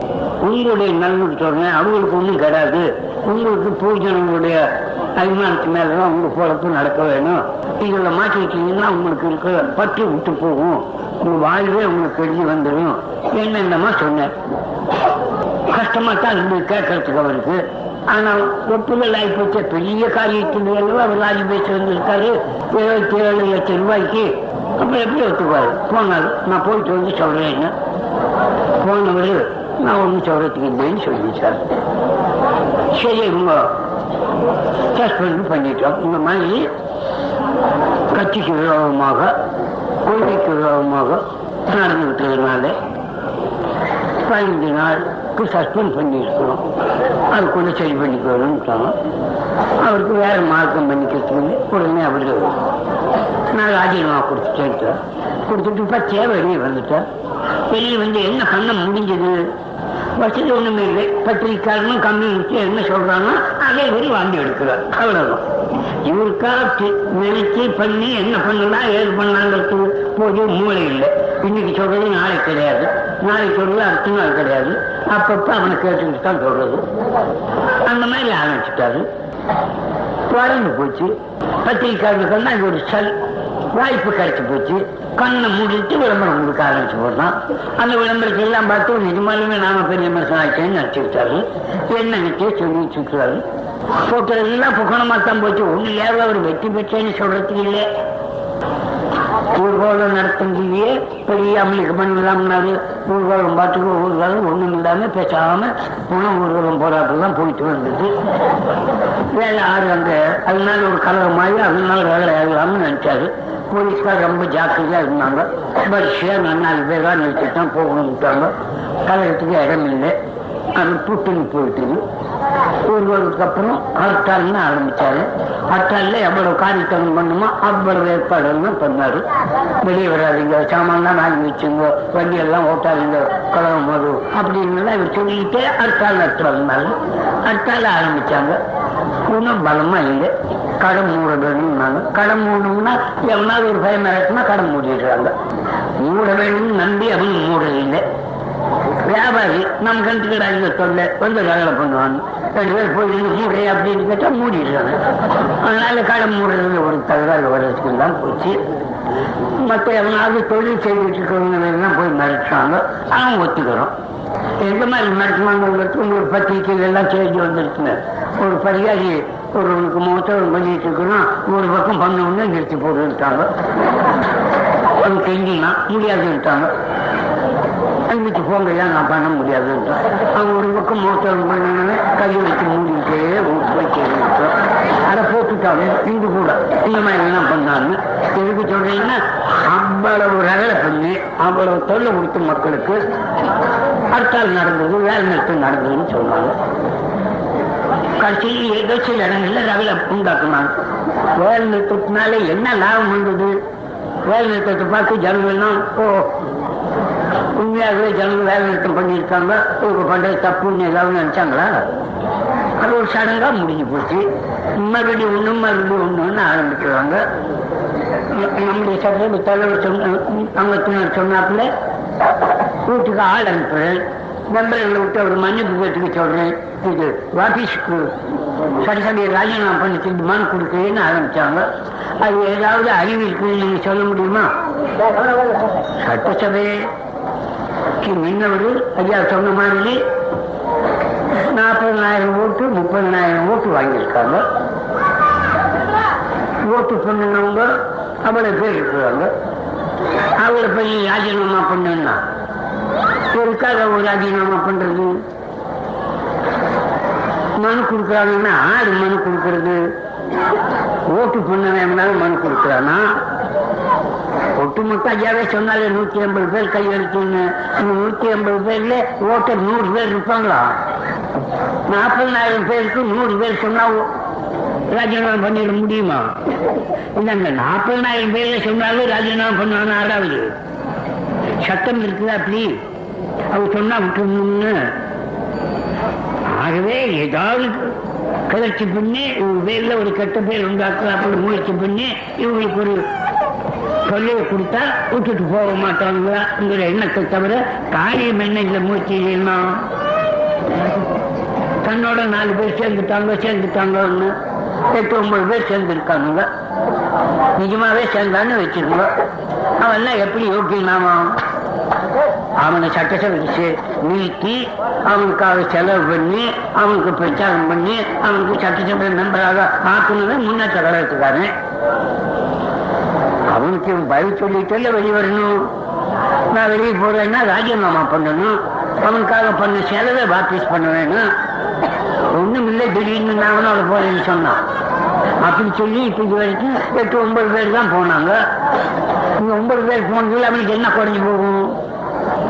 அதுக்காக அந்த குறைஞ்சு போகுமா உண்டு எண்ணிக்கை? இந்த தோல்வி இறந்துருவாங்களா இவரு நம்மோட இருக்கிறாங்கன்னு சத்தம் போடுறார். சட்டசபை தலைவர். அவர் ஆறு உங்களுக்கு நல்லா தெரியும். அவர் பேர்ல கோளாறு வந்து அவர் பேர ஊழல் எல்லாம் வந்து வெளியே போகணும். மந்திரி வேலையிலிருந்து வெளியே அனுப்பிச்சவர் தான் அவரு? வேற ஒண்ணும். அவர் புதுசான ஆள் அல்லவே அந்த மாதிரி கெட்ட பேர் வாங்கி வெளியே போனவர இந்த எம்ஜிஆர் அவருக்கு ஏதாவது கொடுத்தாங்கன்னு ரகலை பண்ணாரு. மண்டி வேலையே கொடுக்கணும்னாரு மாட்டேன்ட்டாரு அப்ப இதாவது கொடுனாரு சட்டசபை தலைவர் அவர் ஆனாரு. அந்த மரியாதைக்காக அவர் எம்ஜிஆருக்கு வேண்டியதெல்லாம் செய்யறாரு? என்ன ஆயிடும் அதனால இப்ப அவர் தீர்ந்தது நாளைக்கு சட்டசபை உடனே முதல் வேலையை நம்பிக்கை இல்லா தீர்மானம்னா பாஸ் ஆகும் பாஸ் ஆகணும்னா அவர் வீட்டுக்கு போக வேண்டியவர். இவரால அவரும் கட்டாருங்கிறத தவிர காரியம் என்ன செய்ய முடியும்? இன்னும் எத்தனை பேர் வந்தா கமரும்? இப்ப அவங்க இருக்கிறவங்க நூத்தி தொண்ணூறு பேர் இருக்கிறாங்க. எப்படி தொண்ணூறு பேர்? சட்டசபை மெம்பர்கள் இவங்க நூத்தி ஐம்பத்தி நாலு. முஸ்லீம் லீக்ல எட்டு ஒன்பதும் இன்னும் ஏதோ ஃபார்வர்ட் பிளாக் ஃபார்வர்ட் பிளாக்ல வேற நூத்தி தொண்ணூறு பேர் கம்மி இல்லாம இருக்காங்க நூத்தி தொண்ணூறு பேரு எதிரிகள் எல்லாம் ஒரு இருபது இருபத்தஞ்சு பேரு இவர் ஒரு ஒன்பது சேர்த்துனா முப்பத்தி நாலு பேரு. நூத்தி தொண்ணூறு எங்க முப்பத்தி நாலு எங்க? இன்னும் ஒரு முப்பது நாற்பது பேர் எடுத்தாலும் அப்பவும் அவங்க நூத்தி முப்பது பேர் ஆயிடுவாங்களே. என்ன ஆனா அவங்க மைனாரிட்டி ஆக முடியும். ஒரு அர்த்தம் இல்லாம ஏதோ நாம ஒத்துக்கிட்டோம் நமக்கு இன்கம் டாக்ஸ்ல ஒரு லாபம் வரும். பண்ற கலகம் பண்ணி விடலாம் அப்படின்னு நினைச்சிட்டு செய்யறாரு. அவங்களும் பயிற்சிக்காரர் இனிமேல் நல்ல காரியமாகுமாக்குன்னு நினைச்சிட்டு. பத்திரிக்கை காரணங்களும் இதுதான் சமயம்னு பாப்பா நீங்களுக்கு வேலை நேரமே இது எவ்வளவு கஷ்டமான நிலைமைக்கு அவங்க வந்துட்டானுங்க. வேசையில் மாற முடியாத இந்த அனுப்பு. அதனால சிக்கனானேட்டு அவனை உபயோகப்படுத்தி இவங்க கிழமையெல்லாம் பண்றாங்க. முடிவு என்ன ஆக போகுது? இல்ல அவர் கையில தான் என்ன இருக்கு முடிவை பற்றி அவங்க நினைச்சிட்டு இருக்கிறது என்ன? விளையாட்டு பிள்ளைங்க மாதிரி விஷயம் எப்படி எண்பதனாயிரம் பேர் ஓட்டு பண்ணவர்கிட்ட போய் நூத்தி முப்பது பேருடைய கையெழுத்தை காட்டினா என்ன அர்த்தம் இல்லை ஏதாவது புத்திசாலித்தனம் இருக்குதா? ஒரு காசுக்கு அந்த கையெழுத்து அந்த ஊர்கோலம் இதெல்லாம் பிரயோஜனப்படுமா அது போல மற்ற காரியத்திலையும் வேலை பண்ணிக்கிட்டே இருக்கிறாங்கன்னா இருக்கிறதுன்னா விளம்பரம் வருது. ஏதாவது ஒரு பேரால தினம் நியூஸ் போடுறாங்க. ஜனங்க ஆசையோட பார்க்கறாங்க ஆவலோட. என்ன நடந்தது என்ன நடந்ததுன்னு. இன்னொரு எட்டு நாளைக்கு நடக்க போகுது. தினமும் என்ன நடக்கும்? களிமா இருந்திருந்தா அப்பவே அடங்கி இருக்கும். அவருக்கு கலைஞருக்கு தாட்சியம் பயம். நாளைக்கு மக்கள் கிட்ட போகணுமே. யாரோ நாலு பேர் செய்யறதுக்காக நாம என்ன பண்றது அப்படின்ட்டு அவர் கொஞ்சம் தாட்சியம் பார்க்குறாரு அதை இவங்க பயன்படுத்திட்டு கலகம் பண்ணிக்கிட்டே வந்தா என்ன செய்ய முடியும்? எனவே தோழர்களே இப்போது இருக்கிறதெல்லாம் ஒரு ஜனங்களுக்கு அலாரம் ஒரு கவலை உண்டாக்க வேணும். ஒரு அதிசயமா ஜனங்கள் எல்லாம் நினைக்கிறாப்புல பண்ணணுங்கிற எண்ணத்தை வச்சு புதுசு புதுசா புதுசு புதுசா நினைச்சு பண்றாரு தீர்ந்து போச்சு விண்ணப்பம் கொடுக்கறது. நாளைக்கு என்ன பண்றேங்கிறாரு வரிகுடா இயக்கம் நடத்த போறேங்கிறாரு இவர் பேச்ச கேட்டு எவன் வரி கூடாம நிறுத்துவான் வரி கொடுக்கலன்னா விட்டுருவாங்களா சர்க்கார்ல? சொத்து ஜாமீன் ஜப்தி பண்றாங்க. எவனோ ஒருத்தன் ஹெல்ப் எடுத்துட்டு போறான்? திரும்பி வேணா வருமா? அத்தனை பேரும் வரி கொடுக்காம நல்லா போகுது. அது ஒரு காசு உபயோகப்படுமா அந்த சங்கதி? அடுத்தாப்புல நான் சத்தியாகிரகம் பண்றேங்கிறாரு. என்ன காரியத்துக்காக சத்தியாகிரகம் பண்ணுவாரு? வாயில வந்ததை உளறாரு. இந்த கம்யூனிஸ்டுக்காரன் காசு ஆரம்பத்தில் பத்தாவது எனக்கு எடுத்துட்டு போறதுன்னு முடிவு பண்ணிட்டான். கம்யூனிஸ்டுக்காரன் ஒழிஞ்சா நம்ம நாட்டுல. பதவிக்கு வந்ததுக்கு அப்புறம் கம்யூனிஸ்ட்காரனுக்கு வேலையே இல்லாம போச்சு. வேலை பாளையாளுக்கு என்னென்ன செய்யணுமோ அதெல்லாம் அவங்க செய்வாங்க. குடியானவனுக்கு என்ன செய்யணுமோ அதையெல்லாம் செய்வாங்க. தொழிலாளிக்கு என்ன செய்யணுமோ அதையெல்லாம் செய்வாங்க. இது ஒன்றும் செய்யாதுன்னா கம்யூனிஸ்ட்காரன் கலகம் பண்ண சொல்லுவான் ரகலை பண்ண சொல்லுவான். அப்படி ஏதோ பொறுக்கி திங்கிறதுக்கு வகை பண்ணிட்டு போயிடுவான். இப்ப அவனுக்கு ஒரு காரியமும் நடக்கல. ஒருத்தங்கிட்டையும் போய் கலகம் பண்றதுக்கு இடமும் இல்லை. இவன் ஒளிஞ்சாத்தான் பழையபடி அவன் கலகத்துக்கு ஆரம்பிப்பான். அதனால அவன் சேர்த்துக்கிட்டு ஒழிக்க போறான் அப்படியே வேற ஆள் இவரோடு இருக்கிறாங்க பத்திரிக்காரன் மாத்திக்கிட்டானே? இவர் ஆதரிக்க வரைக்கும் ஆதரிச்சான். ஒரு யோகி என்னன்னு தெரிஞ்ச இப்ப திருப்பிட்டாங்க திருப்பிட்டு என்ன கேலி பண்றான் அவரு ரொம்ப கேலி பண்றான். நியமனிக்காரனா அளவுக்கு மேல விளம்பரம் கொடுத்தான். இப்ப அவன் இன்னும் அந்த பத்திரிக்கை பார்த்தா உங்களுக்கு தெரியும். தெய்வமணி கதிர். உட்கார்ந்துட்டு விஷமப்படுறாரு. போடுறான் பொண்ணு மாதிரி. எம்ஜிஆர் எவ்வளவு கட்டுப்பாடா இருந்த கட்சி நம்ம கட்சி? நான் அதையெல்லாம் விட்டு கட்டுப்பாட்டுக்கு விரோதமா நான் நடக்கிறேன்னு ஏன் இப்படி வந்துட்டேன் அப்படின்னு விஷயம் சொல்றாப்புல பத்திரிக்கையாளர் கண்டுபிடிச்சு போடுறேன். இப்போ ஒரு மனசுல நாம ஏன் இப்படி பண்ணணும்னு தோணுதுன்னு விஷயப்படுறாருங்க அப்பதான் சங்கை தெரிஞ்சுக்கிட்டாரு. ஓஹோ பண்ணல எதிரிக நமக்கு சாவி கொடுத்து அப்படின்னு நம்ம பண்ணி போட்டானுங்க. அப்படின்னு சாவி கொடுக்குறாரு எதிரிங்க முதுகுல அந்த அர்த்தம் என்ன அவருக்கா புத்தி கிடையாது கண்டனம் பேச கட்டிட்டு அவர் மாட்டிக்கிட்டாரு அப்படிங்கிறான் அவன். கீழே போடுறான் சொல்லி காட்டுற மாதிரி உனக்கு முன்னால சம்பளம் கொடுத்துட்டு போனாரு என்ன சாதிச்சாரு? அதனால நீ என்ன சாதிக்க போற? அப்படின்னு வழி காட்டும் சம்பத்தை உட்கார்ந்து சொல்ற மாதிரி. நான் முன்னாடி தான் விட்டுட்டு வந்தேன். ஒண்ணும் முடிஞ்சது? ஒண்ணும் இல்லாம போச்சு. அப்படின்னு சொல்றாரு. போறோம் அதோட நிக்கல இங்க இந்த விளம்பரத்தை எல்லாம் பார்த்து ஏமாந்து போயிட்டாரு. நாம இவ்வளவு பெரிய மனுஷன் ஆயிட்டோமே. எங்க பார்த்தாலும் நம்ம பேச்சா தானே இருக்குது அப்படின்னு ஆனந்தப்பட்டு விட்டாரு. உடனே சங்கை தெரிஞ்சுக்கிட்டாரு. நாம ஒன்றும் பெரியவனாகல பத்திரிக்கைக்காரன் நம்ம பெரியவன் ஆக்கணும். அப்படின்னு உடனே தெரிஞ்சு சொல்றாப்புல பக்கத்துல பத்திரிக்கா இருக்கிறாப்புல அரை போட்டுருக்கிறாரு. இப்படியே இவர் விஷயத்த எவ்வளவு பரியாசம் பண்ணணும்னு அந்த மாதிரி. இங்க காமராஜர் அவர் கேள்வி பண்றாரு. நாலு ஆள் வேணும்னு எனக்குப்பா கேட்டேன். சீட்டாடுறதுக்கா கேட்டேன். என்ன வேணும் அப்படின்னு அவர் சொல்றாரு இல்லைங்க ஒரு கட்சியை ஏற்படுத்த போனேன் அதுக்கு நாலு மெம்பர் வேண்டாமான்னு சொல்றாரு. காமராஜ் கேட்கிறாரு இவர் சொல்லுறாருன்னு சொல்றாரு.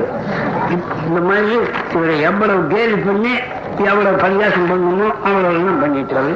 ராஜகோபாலாச்சாரியார் ராஜா கிட்ட போய் நிற்கிறாரு என்ன வேணும் நீங்க? உங்களுக்கு தலைவர் வேணும்னா என்ன எடுத்துக்குங்க அப்படின்னு ஒரு பெரிய தலைவர் ஆகிட்டாரு அவர் அவரை கேள்வி பண்றாரு. இப்படியே அவருடைய வழியே எவ்வளவு பரியாசம் அவ்வளவு பண்றாரு. சொல்றாரு ஊழல் ஊழல் ஊழல்னு. சட்ட நம்பர்கள்னா ஊழல்னு. கவிஞர் பார்த்து உங்களுக்கு அதுல அத்தனை பேரும் ஊழல் காரணங்க அப்படின்னு சொல்றேன்னு சொல்றாரு. என்ன பண்றாரு காட்டுறாரு. இங்க ஜம்பமா சொல்லி போட்டு உங்களுக்கு எங்கிட்ட வந்துட்டான் அப்படிங்கிறாரு. வீட்டு இருந்தவன் ஆறு ஊழல்காரன். இப்ப ஊழல்காரன் எல்லாம் எங்க போனான்? அவர்கிட்ட சேர்ந்துக்கிட்டான். கலைஞர்கிட்ட ஊழல்காரர் இருக்கிறாங்கன்னு சொல்லி நீ என்ன சுத்தம் பண்ண? அங்க இருக்கிற ஊழல்ல அடிமட்ட ஊழல் உங்ககிட்ட வந்துகிட்டே இருக்கிறான். அப்ப நீயும் ஊழல்காரனோட தானே இருக்கிற? நீ எங்க சுத்தமா இருக்கிறிய? நீ யார் இருக்கிற? அவனுக்கு ஆதரவு அப்படிங்கிறான் இந்த இவன் பைத்துக்காரன் நினைச்சுக்கிட்டு எம்ஜிஆர் கிட்ட வர்றதுக்கு எல்லாரும் பாடுபட்டு வர்றாங்க. யார் வர்றாங்க? காமராஜர் வர்றாரு ராஜாஜி வர்றாரு மோகன் குமாரங்களும் வர்றாரு சுப்பிரமணியம் வர்றாரு. என்ன? இவர்கிட்ட போனா காரியமாகும். என்ன காரியமாகணும்? முன்னேற்ற கழகத்தை ஒழிக்கிறதுக்கு வசதி ஏற்படும் அப்படின்ட்டு எல்லாரும் இவர்கிட்ட கழுவுக்கு மூக்கு வைத்தாப்புல வர்றாருன்னு கழுவு மாதிரி போட்டு இது வர்றாருன்னு எடுக்கிறோம். இன்னும் கடைசியா கூட ஒண்ணு போட்டுட்டோம். யாராலையும் சொல்ல முடியாத அளவுக்கு அவர் பாட்டு இங்க போட்டுட்டோம். அவர் இன்னைக்கு போறாரு. பின்னாலே மதியழகன் பூஜா தூக்கிட்டு போறாரு. அவருக்கு வேலைக்காரன் தான் ஏன்? ரெண்டு பேர் உன்னை நம்பி நானும் என்ன நம்பி நீ கட்டிக்கிற மாதிரி ரெண்டு பேரும் வருத்தப்பட்டு போடுவாங்க. அப்படின்னு போட்டுட்டோம் வருவாங்க வருவாங்கன்னு நினைச்சுங்க. ஒன்பது பேர் வந்தாங்க அப்புறம் ஒண்ணுமே காணுமே. ஒன்பதோடு நின்று போச்சு. ஒன்பது ஒன்பது ஒன்பதுன்னு ஒரு பத்து இருபது ஒன்பது போட்டு வச்சிருக்கோம் இன்னமும் எவ்வளவு பரிகாசம் பண்ணணுமோ அரசு மரத்தை சுத்துறோம் பொம்பளைங்க அரச மரத்தை சுத்துவாங்க கர்ப்பம் ஆகிறதுக்கு அதுபோல் இவர் அடுத்த மரத்தை சுத்துன மாதிரி. இந்த வேலையெல்லாம் பண்ணி ஆகி போச்சு. என்ன ஆச்சு இவ்வளவு பண்ணதுக்கு வயிற்றுத்தோடு இன்னும் சனியாகலையே. இவ்வளவு பண்ணி இன்னும் கூட பரிகாசம் காட்டுறார் இதையெல்லாம் கூட இங்க காட்டினா ஊழல் ஊழல் சொல்லிட்டு ஊழல்லாம் தான் சேர்க்கிறாரு அங்க இருக்கிறதெல்லாம் தம்பக்கு சேர்க்க பார்க்கிறாருன்னு இங்க ஒரேடியா போட்டுதான் கடைசியில். எங்கேயாவது ஒரு காலையிலையா போச்சுட்டான் ஒண்ணும் இல்லாது சொல்றாங்க இவங்க வந்துட்டு காமராஜனும் இன்னொருத்தன் சரி எம்ஜிஆர் பார்த்து அது என்ன மனுஷன் நான் நினைக்கிறேன். அது காலையில நான்? சிங்கம் சொல்றாங்க கழுதை அடையாளம் என்ன வேணும்? பாரு கால் நீண்டு இருக்குது இன்னொருத்தர் சொல்றாரு மூக்கு பாரு வெள்ளையா இருக்குது. அதனால அது கழுதை தான் அது ஆளு பத்திரிக்கை எவ்வளவு தூக்கி வச்சானுங்களோ அவ்வளவு அழிச்சு விட்டுட்டானுங்க. இங்க போட்டுக்குவார் மூணு மாசத்துக்கு முன்ன அவர் சொன்னது மலர் மகாநாட்டுல. மூணு மாசத்துக்கு முன்னே மலர் மகாநாட்டும் போது எங்க கட்சியாட்ட சுத்தமான கட்சியே கிடையாது. எங்க கட்சி மாதிரி என்ன? மதுவிலக்கு மதுவிலக்கு வேண்டாம். மதுவிலக்கு வேண்டியதில்லைன்னு இவர் தான் சொன்னாரு. இங்க. திமுகவில் லஞ்ச ஊழல் இல்லை. எங்க கட்சி மாதிரி சுத்தமான கட்சியே கிடையாது. ஒரு ஆள் மேல ஒரு குற்றம் சொல்ல முடியாது அப்படின்னு இவரே சொல்லியிருக்காரு கம்யூனிஸ்ட் ஒழிக. கம்யூனிஸ்டோட சாவகாசமே கூடாது. அவங்க வெளியே வேணும்னு இவர் சொன்னார் சொல்லி எல்லாம் போட்டுக்கிறோம். இப்ப என்ன பண்றாரு? அதுக்குனே வருமா ஊழல் கம்யூனிஸ்டை வச்சுக்கிட்டு அவரோட சேர்ந்துக்கிட்டு மூணு மாசத்துக்குள்ள மாறிட்டாரு இந்த மாதிரி எல்லாம் பேசுவார் அப்படின்னு சொல்றோம். இன்னமும் பத்திரிகையில் எழுதி இருக்கிறது எல்லா பத்திரிகைக்காரனும் எழுத ஆரம்பிச்சிட்டோம் குமுதங்கிறத பாராட்டி எழுதுறோம் அப்படி கல்கண்டு கல்கண்டுங்கிற பத்திரிகையில காமராஜர் பண்ணுங்கள்லாம் தப்பு. கவிஞர் பண்ணுங்கள்லாம் நேரான காரியம். முட்டாள்தனமா அவர் மாட்டிக்கிட்டார் அப்படின்னு கல்கண்டுல எழுதுறோம். ராஜாஜி பத்திரிகையில கல்கி. ராஜாஜி பத்திரிகையிலேயே சந்தானம் எழுதுறார் இந்த இவர் பண்ணதெல்லாம் முட்டாள்தனம்? யாரு சட்ட தலைவர். எங்கேயும் இல்லாத அக்கறம் பண்ணிட்டாரு. உலகத்திலேயே இந்த மாதிரி ஒரு மடையும் கிடையவே கிடையாது. அப்படின்னு சொல்லி அவருடைய சிவராஜா பத்திரிகையிலே எழுதிட்டாரு. இன்னும் இதை பற்றி? இந்தியாவில் இருக்கிற பெரிய பெரிய பத்திரிகைகள்லாம் கலைஞரை பாராட்டி எம்ஜிஆரை கண்டபடி கண்டிச்சு சட்டசபை மெம்பர் அவன் வேலைக்கே லாய்க்கில்ல அவன் மூளையில் பைத்தியம் பிடிச்சிக்கிச்சு அசிங்கம் அதிக பிரசங்கி இப்படி வார்த்தையெல்லாம் போட்டு அவன் எழுதியிருக்கிறோம் ஆகவே தோழர்களே இந்த காரியத்தில் அவர் அனுகூலம் கண்டுபிடிச்சாரு தனக்கு வசதி ஏற்பட்டது. இந்த பதினஞ்சு இருபது நாளா பண்ண காரியத்தில் ஏதாவது ஒரு பலன் கிடைச்சதுன்னு சொல்ல முடியுமா? பதினஞ்சு இருபது நாள்ல நஷ்டம் என்ன தெரியுமோ? இருபது முப்பது லட்சம் ரூபாய்க்கு மேலான பந்தம் நாசம் பண்ணியிருக்காரு. ஐம்பது அறுபது பஸ் நெருப்பிச்சு கொடுத்துனாரு. மற்ற போக்குவரத்துக்காரர்கள்லாம் தொழில விளைவிக்கிறாரு. செத்து போனவங்க எத்தனை பேரு திருநெல்வேலியிலே பாளையங்கோட்டையிலே கம்பத்திலே அங்கே இங்கே. கழகமெல்லாம் எத்தனை பேர் இப்ப ஆகியிருக்குது. இந்த கழகத்துக்கெல்லாம் என்ன அவசியம்? இந்த முன்னேற்ற கழகத்தார் போய் கழகத்தை உண்டாக்குனாங்களா? காலித்தனம் பண்ண ஆரம்பிச்சா கலகம் வந்துடுது. போலீஸ்காரர் போனா போலீஸ்காரர் அடிக்கணும் பிபிஎம் அடிச்சானா அடிச்சானா அடிச்சானு சத்தம் போடணும் ஆகவே ஒரு சண்டித்தனமா அறிவு இல்லாம நியாயம் இல்லாம கலகம் பண்ணி இப்ப இருக்கிறத எப்படியாவது அவன் கையில பாப்பான் கையில ஒப்பிச்சா நாம மிஞ்சுவோம் அப்படின்னு நினைக்கிறாரு. ஒரு மிஞ்சினா என்ன நாசமா போனா என்ன பாப்பான் கையில போய் சேர்ந்தா நம்ம கையில என்ன ஆகும்? இத்தனை நாள் பண்ணுனது தானே அவன் கழுக்க வருவான் அப்படி என்ன இவர் முட்டுவா போறாம? கலகம் பண்ண சொல்லி போட்டு வசூல் பண்ணுவான் இல்லாட்டா பாப்பறன்னு சொல்லுவோம். வேற காரியம் சாதிக்க முடியாது. மற்ற காரியத்தில் எனவே தான் நாம் எவ்வளவோ பாடுபட்டு இந்த நிலைமைக்கு வந்திருக்கிறோம். நீங்க நினைக்கணும். நாம எப்படி இருந்தோம்? நம்ம இயக்கம் ஆரம்பிக்கிறதுக்கு முன்னே தமிழர்களுக்கும் தமிழர் உணர்ச்சி இந்த மாதிரி எல்லாம் நாம ஆரம்பிக்க முன்னே நாம எப்படி இருந்தோம்? எவ்வளவு தீவிரமான இயக்கம் ஜனங்களுக்கு கொஞ்சம் கூட பிடித்தமில்லாத வெறுப்பா இந்த இயக்கம் நாளுக்கு நாள் நாளுக்கு நாள் முன்னேறி எவனாலையும் மாற்ற முடியாத அளவுக்கு உயர்ந்த நிலைமைக்கு வந்துட்டுமே. இந்தியாவிலேயே வேற எந்த கட்சியும் இல்லை இந்த மாதிரி. இருநூத்தி முப்பது பேருக்கு இருநூறு பேரை கொண்ட ஒரு கட்சி வேற எங்க இருக்குது ஒரு கட்சி? அவ்வளவு செல்வாக்கோட இருக்குது. செய்த காரியம் எவ்வளவு செய்திருக்கிறாங்க. எவ்வளவு தீவிரமான காரியங்களை எல்லாம் செய்து இப்ப நமக்கு வசதி பண்ணி வச்சிருக்கிறாங்க. கல்வி பொருத்தியான காரியங்கள்லாம் செய்வாங்க. சமீபத்தில் செய்த காரியம் உங்களுக்கு தெரியும். கர்ப்ப கிரகத்துக்குள்ள போனா எல்லாரும் அப்படின்னா என்ன? சாஸ்திரம் மதம் அதையெல்லாம் ஒழிச்சு போட்டாங்க.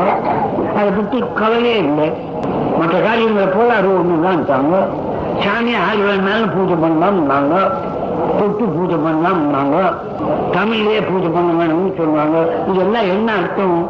சாமி வேணும்னா அவங்க கருத்து. அது பேராலே ஒரு தீண்டாமைன்னும் கடவுள் பக்தின்னும் முட்டாள்தனங்கள் எல்லாம் வச்சு வச்சு வைக்கிறாங்க அதை வெளியாக்கலாமேன்ட்டு அவளை சந்திச்சா செய்வாங்க. அது பேசாம நிறைவேறி இருக்க வேணும். அது மத்திய அரசாங்கம்னு ஒண்ணு இருக்கிறதுனால அவன் அப்பீல் பண்ணா அப்படி சொல்றது சட்டவிரோதம் முன்னட்டும் இப்ப என்ன போச்சு சாமி தொடக்கூடாது.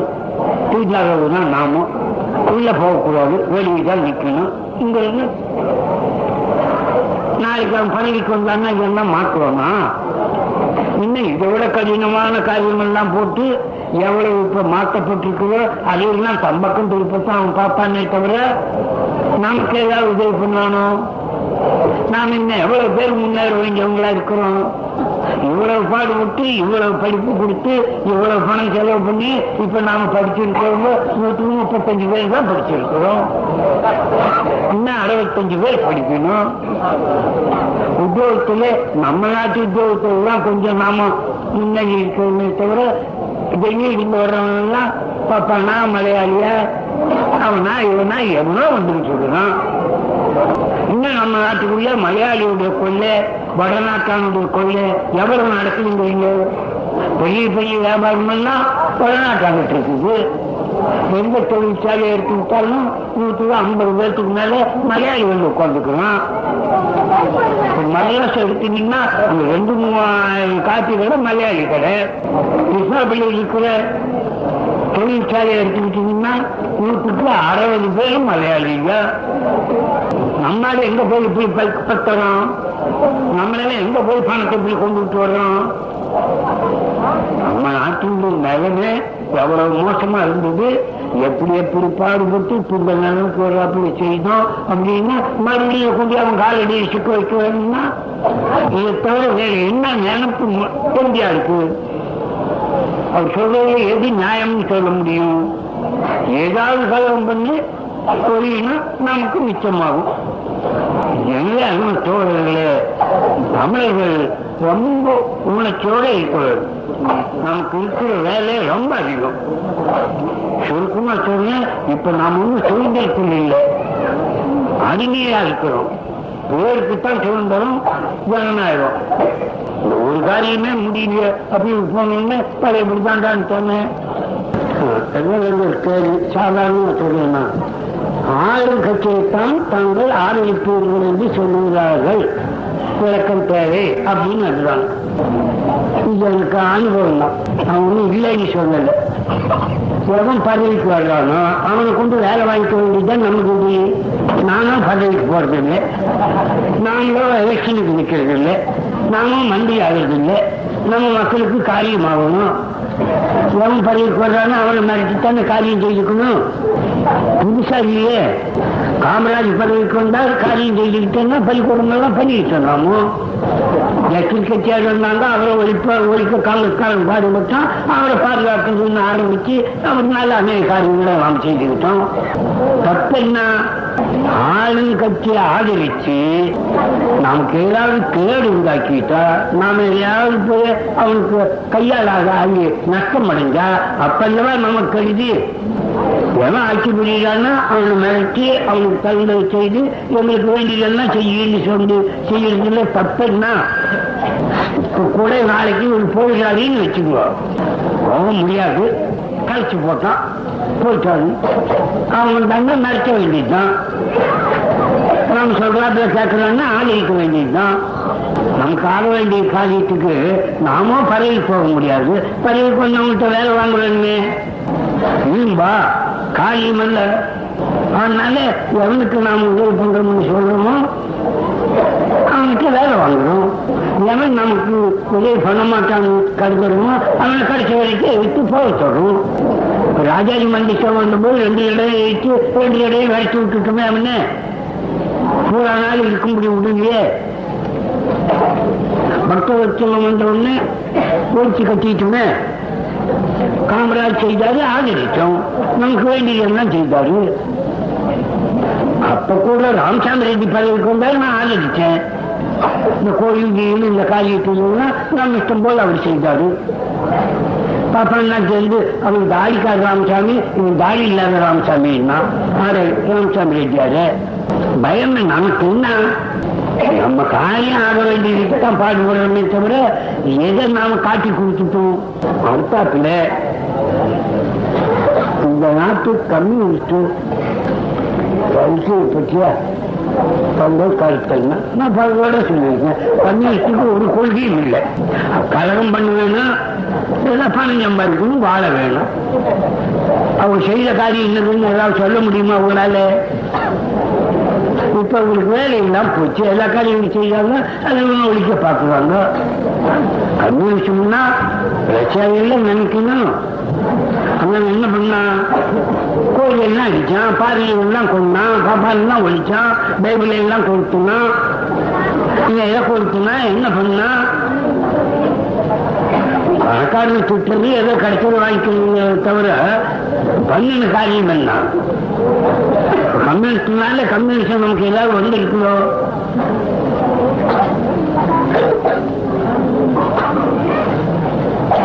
லஞ்சம் ஊழல் ஒழிய தாங்கள் கூறும் வழி என்ன? லஞ்சம் எப்படி ஒழியும் அரசாங்க முறையிலேயே லஞ்சம் இல்லாம காரியம் நடக்காது. உங்களுக்கு சொல்றேன் நானு. தலைப்பே சொல்றேன் நான். ஒரு மனுஷன் இப்ப சட்டசபைக்கு நிக்க வேணும்னா பணம் மூட்டை கட்டிட்டு தான் நிக்கணும். என்ன பண்றான்? ஓட்டுக்கு பணம் கொடுக்கணும். இவனும் கொடுக்கணும் அவனும் கொடுக்கறான். அப்ப எங்க போய் சுத்தம்ங்கிறது? சட்டவைக்கு வர்ற போதே பணம் கொடுத்தீங்க வர்றாங்க அளவுக்கு மேல செலவு பண்ணி வர்றாங்க தாங்க முடியும் அளவு செலவு பண்ணி தானே வர முடியுது. அப்புறம் வேண்டாம் எப்படி இருப்பான் எந்த ஊர்ல பணம் செலவு பண்ணாம நடக்குது? இந்த அமெரிக்கா எலெக்ஷன்ல நீங்க கேட்டுக்கலாமே. முந்நூறு கோடி ரூபா எலெக்ஷனுக்கு தயாராகிச்சு அப்படின்னு அறிவான் முதல் நாள். அப்படின்னு ரெண்டாவது நாள் அது தப்புங்கட்டான்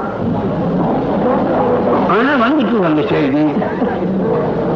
முன்னே சொன்ன அம்மா நடத்தின எலெக்ஷன்ல ஒரு இருநூறு கோடி ரூபாய் நூறு கோடி ரூபாய்க்கு மேல செலவாயிருக்குது லஞ்சம்னா என்ன?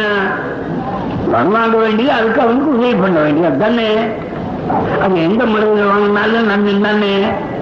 என்ன போச்சே இப்போ ஓட்டுன்னா லஞ்சம் கொடுக்கணுமா இல்லையா? யார் அதை பற்றி குத்தம் சொல்றாங்க? அதனால அது லஞ்சம் லஞ்சம்னு பேசிக்கிறீங்க என்ன பிரயோஜனம்? அடிப்படையா மாற்ற வேணும். வேற விதமான முறைகளெல்லாம் ஏற்படுத்தணும். அப்போ ஒழுங்கா இருக்கும். அதனால அதுல வந்து முழுங்கி போகாது. ரெண்டாவது ஆட்சிக்கு எதிராக இருப்பவர்கள் எல்லோரும் திமுக ஆட்சியில் போல இருப்பதாக சொல்லுகிறார்கள். உண்மையா இல்லை என்று தெரியவில்லை. நான் ஒன்றும் அதுக்கு மறுக்க வரல. அது பொய்யோ நிஜமோ? ஊழல் இருந்தா அதிசயம் இல்லை. பண்ணித்தான் ஆகணும். பண்ணாம முடியாது. ஏன் பண்ணாம இருந்தா? சொல்லுங்க. ஊழல்னு இப்ப சொன்னத காங்கிரஸ்காரன் என்ன பண்ணாம இருந்தான் காங்கிரஸ்காரன் பதவிக்கு வந்த போது ராஜன் ஒரு மந்திரி இருந்தான். எவ்வளவு லட்சம் ரூபாய் சம்பாதிச்சான் தெரியுமோ? இப்பவே அவனுக்கு ஒரு எஸ்டேட் இருக்கு நூறு நூத்தம்பது ஏக்கர் என்ன மலை? திருவாங்கி மலை. திருவாங்கி மலை அவனுக்கு அது மாத்திரம் இல்ல ஊரெல்லாம் ரேஷன் இருந்தது. அந்த ராஜன் வீட்டு சாலையை போய் திறக்கிற போது ரெண்டாயிரம் மூட்டை நெல் உள்ள இருந்தது. என்ன ஆச்சு? அவங்க என்ன பண்ணாங்க? அதுக்கப்புறம் மூணு வருஷம் மந்திரியா தான் செத்தான். அந்த வேலை அப்படிப்பட்டது. நான் போனாலும் அப்படிதான். இன்னொருத்தன் போனாலும் அப்படிதான். ஆறு பேர் அன்னக்காவடி திடீர்னு மந்திரி ஆயிடும் அப்ப நம்ம வாழ்க்கையெல்லாம் எப்படி நடக்கும்? அனுப்பு அந்த மாதிரி இருந்தேன் பஞ்சம் இல்லாதவன் எவனும் இல்லை.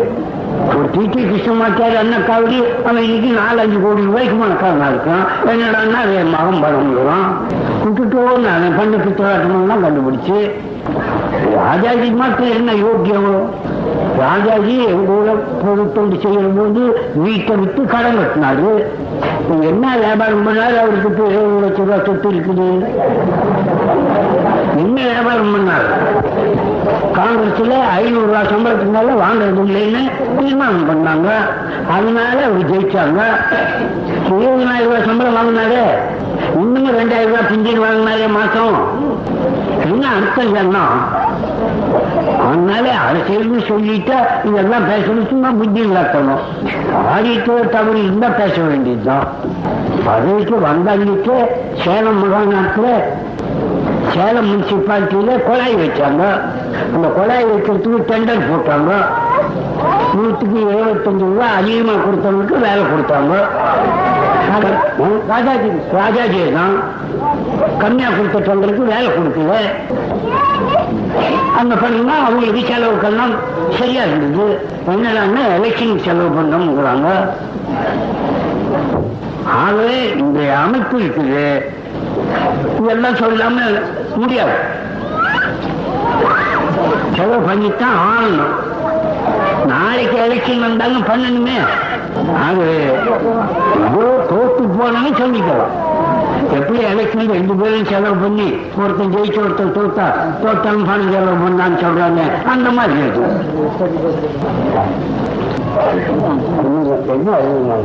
என்ன அறிவுமாங்க நான் பார்க்கல. இன்னும் குமுதம் பற்றி இருக்கீங்க என்னை பற்றி இங்கே எழுதி இருக்கிறாமா இது என்ன அதிசயம்?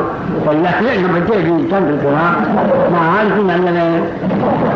சாமி செல்ஃபு போடுறது சாமி பொண்டாட்டி எல்லாம் அபிஷேகம் செய்கிறது அப்புறம் சாமி வேணா கல்வியும் உடைக்கிறது. எவன் நம்மளை வாழ்வாங்க எவன் நல்லவன்மா? அதனால இந்த மாதிரி காரியங்கள் வரத்தான் செய்யும். நாம பயப்பட வேண்டிய அவசியமே இல்லை. நமக்குள்ள ஏதாவது இருக்கிறான்னு பார்க்க வேண்டியது. வேண்டியதுதான் இல்லைன்னா நல்லா பொறுத்துட்டு ஒரு எத்தனையோ கடிதாச்சு இருக்குது.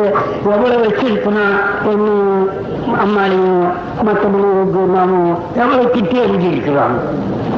இந்த வாரத்தில் வந்து ஜோப்பில் வச்சிருக்கேன் இன்னும் ரெண்டு மூணு கடிதாச்சுங்க அயோக்கிய பிள்ளை அதே பிள்ளை வேலை விட்டுட்டு போகும் நமக்கு நம்ம நிறைவேறணும்னா அதெல்லாம் பொறுத்துட்டு தான் போகணும்.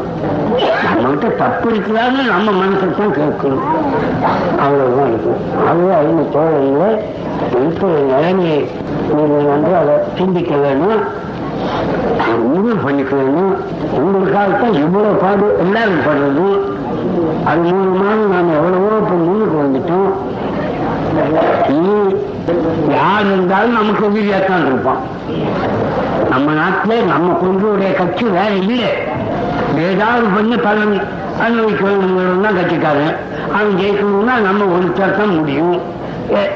ஏராளமா நம்ம எல்லாம் குறை செஞ்சுதான் தீருவோம். அதுக்கெல்லாம் நாம பயப்படாம துணிஞ்சு இருக்கணும். நம்ம பாமர மக்களுக்கு பொது மக்களுக்கு ஒரு உணர்ச்சி இருக்கணும்.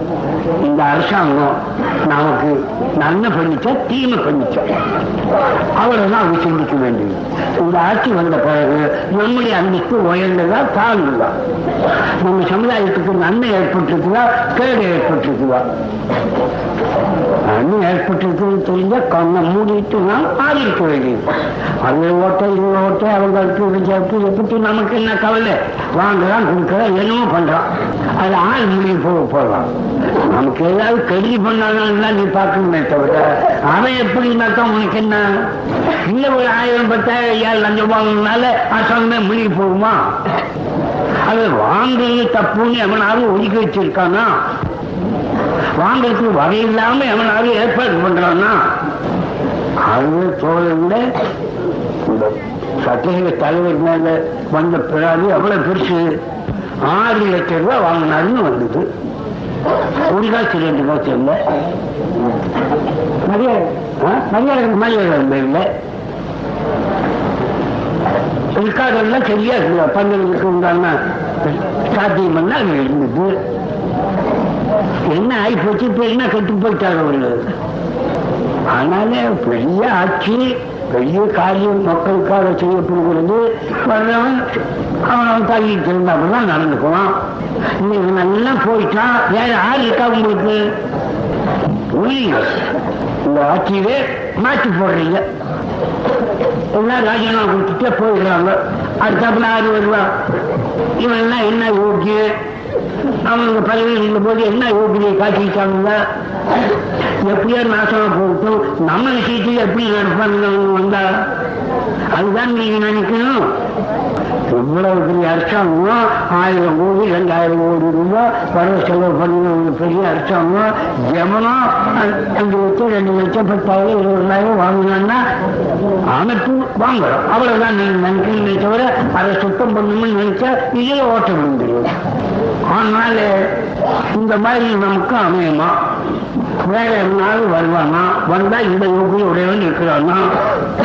நம்ம புள்ள குட்டிகள்லாம் நாளைக்கு என்ன கதியாகும் எனவே நாம சிந்திக்க வேண்டியது ரொம்ப இருக்குது இதெல்லாம் மறக்கடிக்கத்தான் அயோக்கிய பசங்க என்னமோ ஊழல் வேண்டாயா அது இதுன்னு சொல்றோம் இல்லாத இருந்தா பரவாயில்ல. எங்கேயும் இருக்குது. அது மாற்றத்துக்கு வேற வேலை பண்ணணும். அந்த வேலை இப்ப நடக்காது.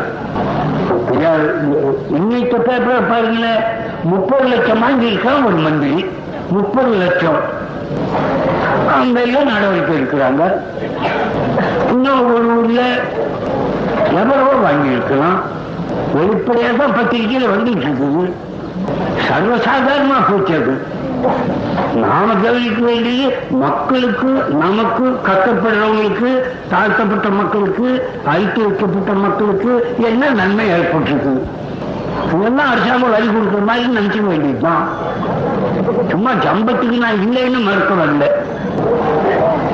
அவங்க தோழல்ல கடைசியா நான் கேட்டுக்கிறதுன்னா ஏமா ஏமாந்து போகக்கூடாது பத்திரிக்கைக்காரங்கள்லாம் கட்டுப்பாட அயோக்கியத்தனம் பண்றோம் மனுஷன் புத்தகத்தெல்லாம் எழுதுறோம் ஒவ்வொன்றையும் வெளியிட்டு இருக்கிறதுக்கு போதுமான சக்தி நமக்கு இல்லை நம்ம பத்திரிகைக்கு பலம் கிடையாது எனக்கு பத்திரிக்கை போகுதுன்னா எனக்கு பத்தாயிரம் கணக்கில் போகுது அவனுக்கு பத்திரிக்கை போகுதுன்னா லட்சக்கணக்கில் போகுது அவனுக்கு உலகமெல்லாம் போகுது நம்மளுக்கு நம்ம நாட்டுக்குள்ளெல்லாம் சுத்தி திரியுது வாய்ப்பு அவங்க கைக்கு போயிட்டுது. அதையெல்லாம் அதெல்லாம் செய்யறதுக்குள்ள இந்த கலகம் வந்துட்டு இருக்குது எனவே நம்ம தோழர்கள் மனதில் உறுதி பண்ணிக்குவார்.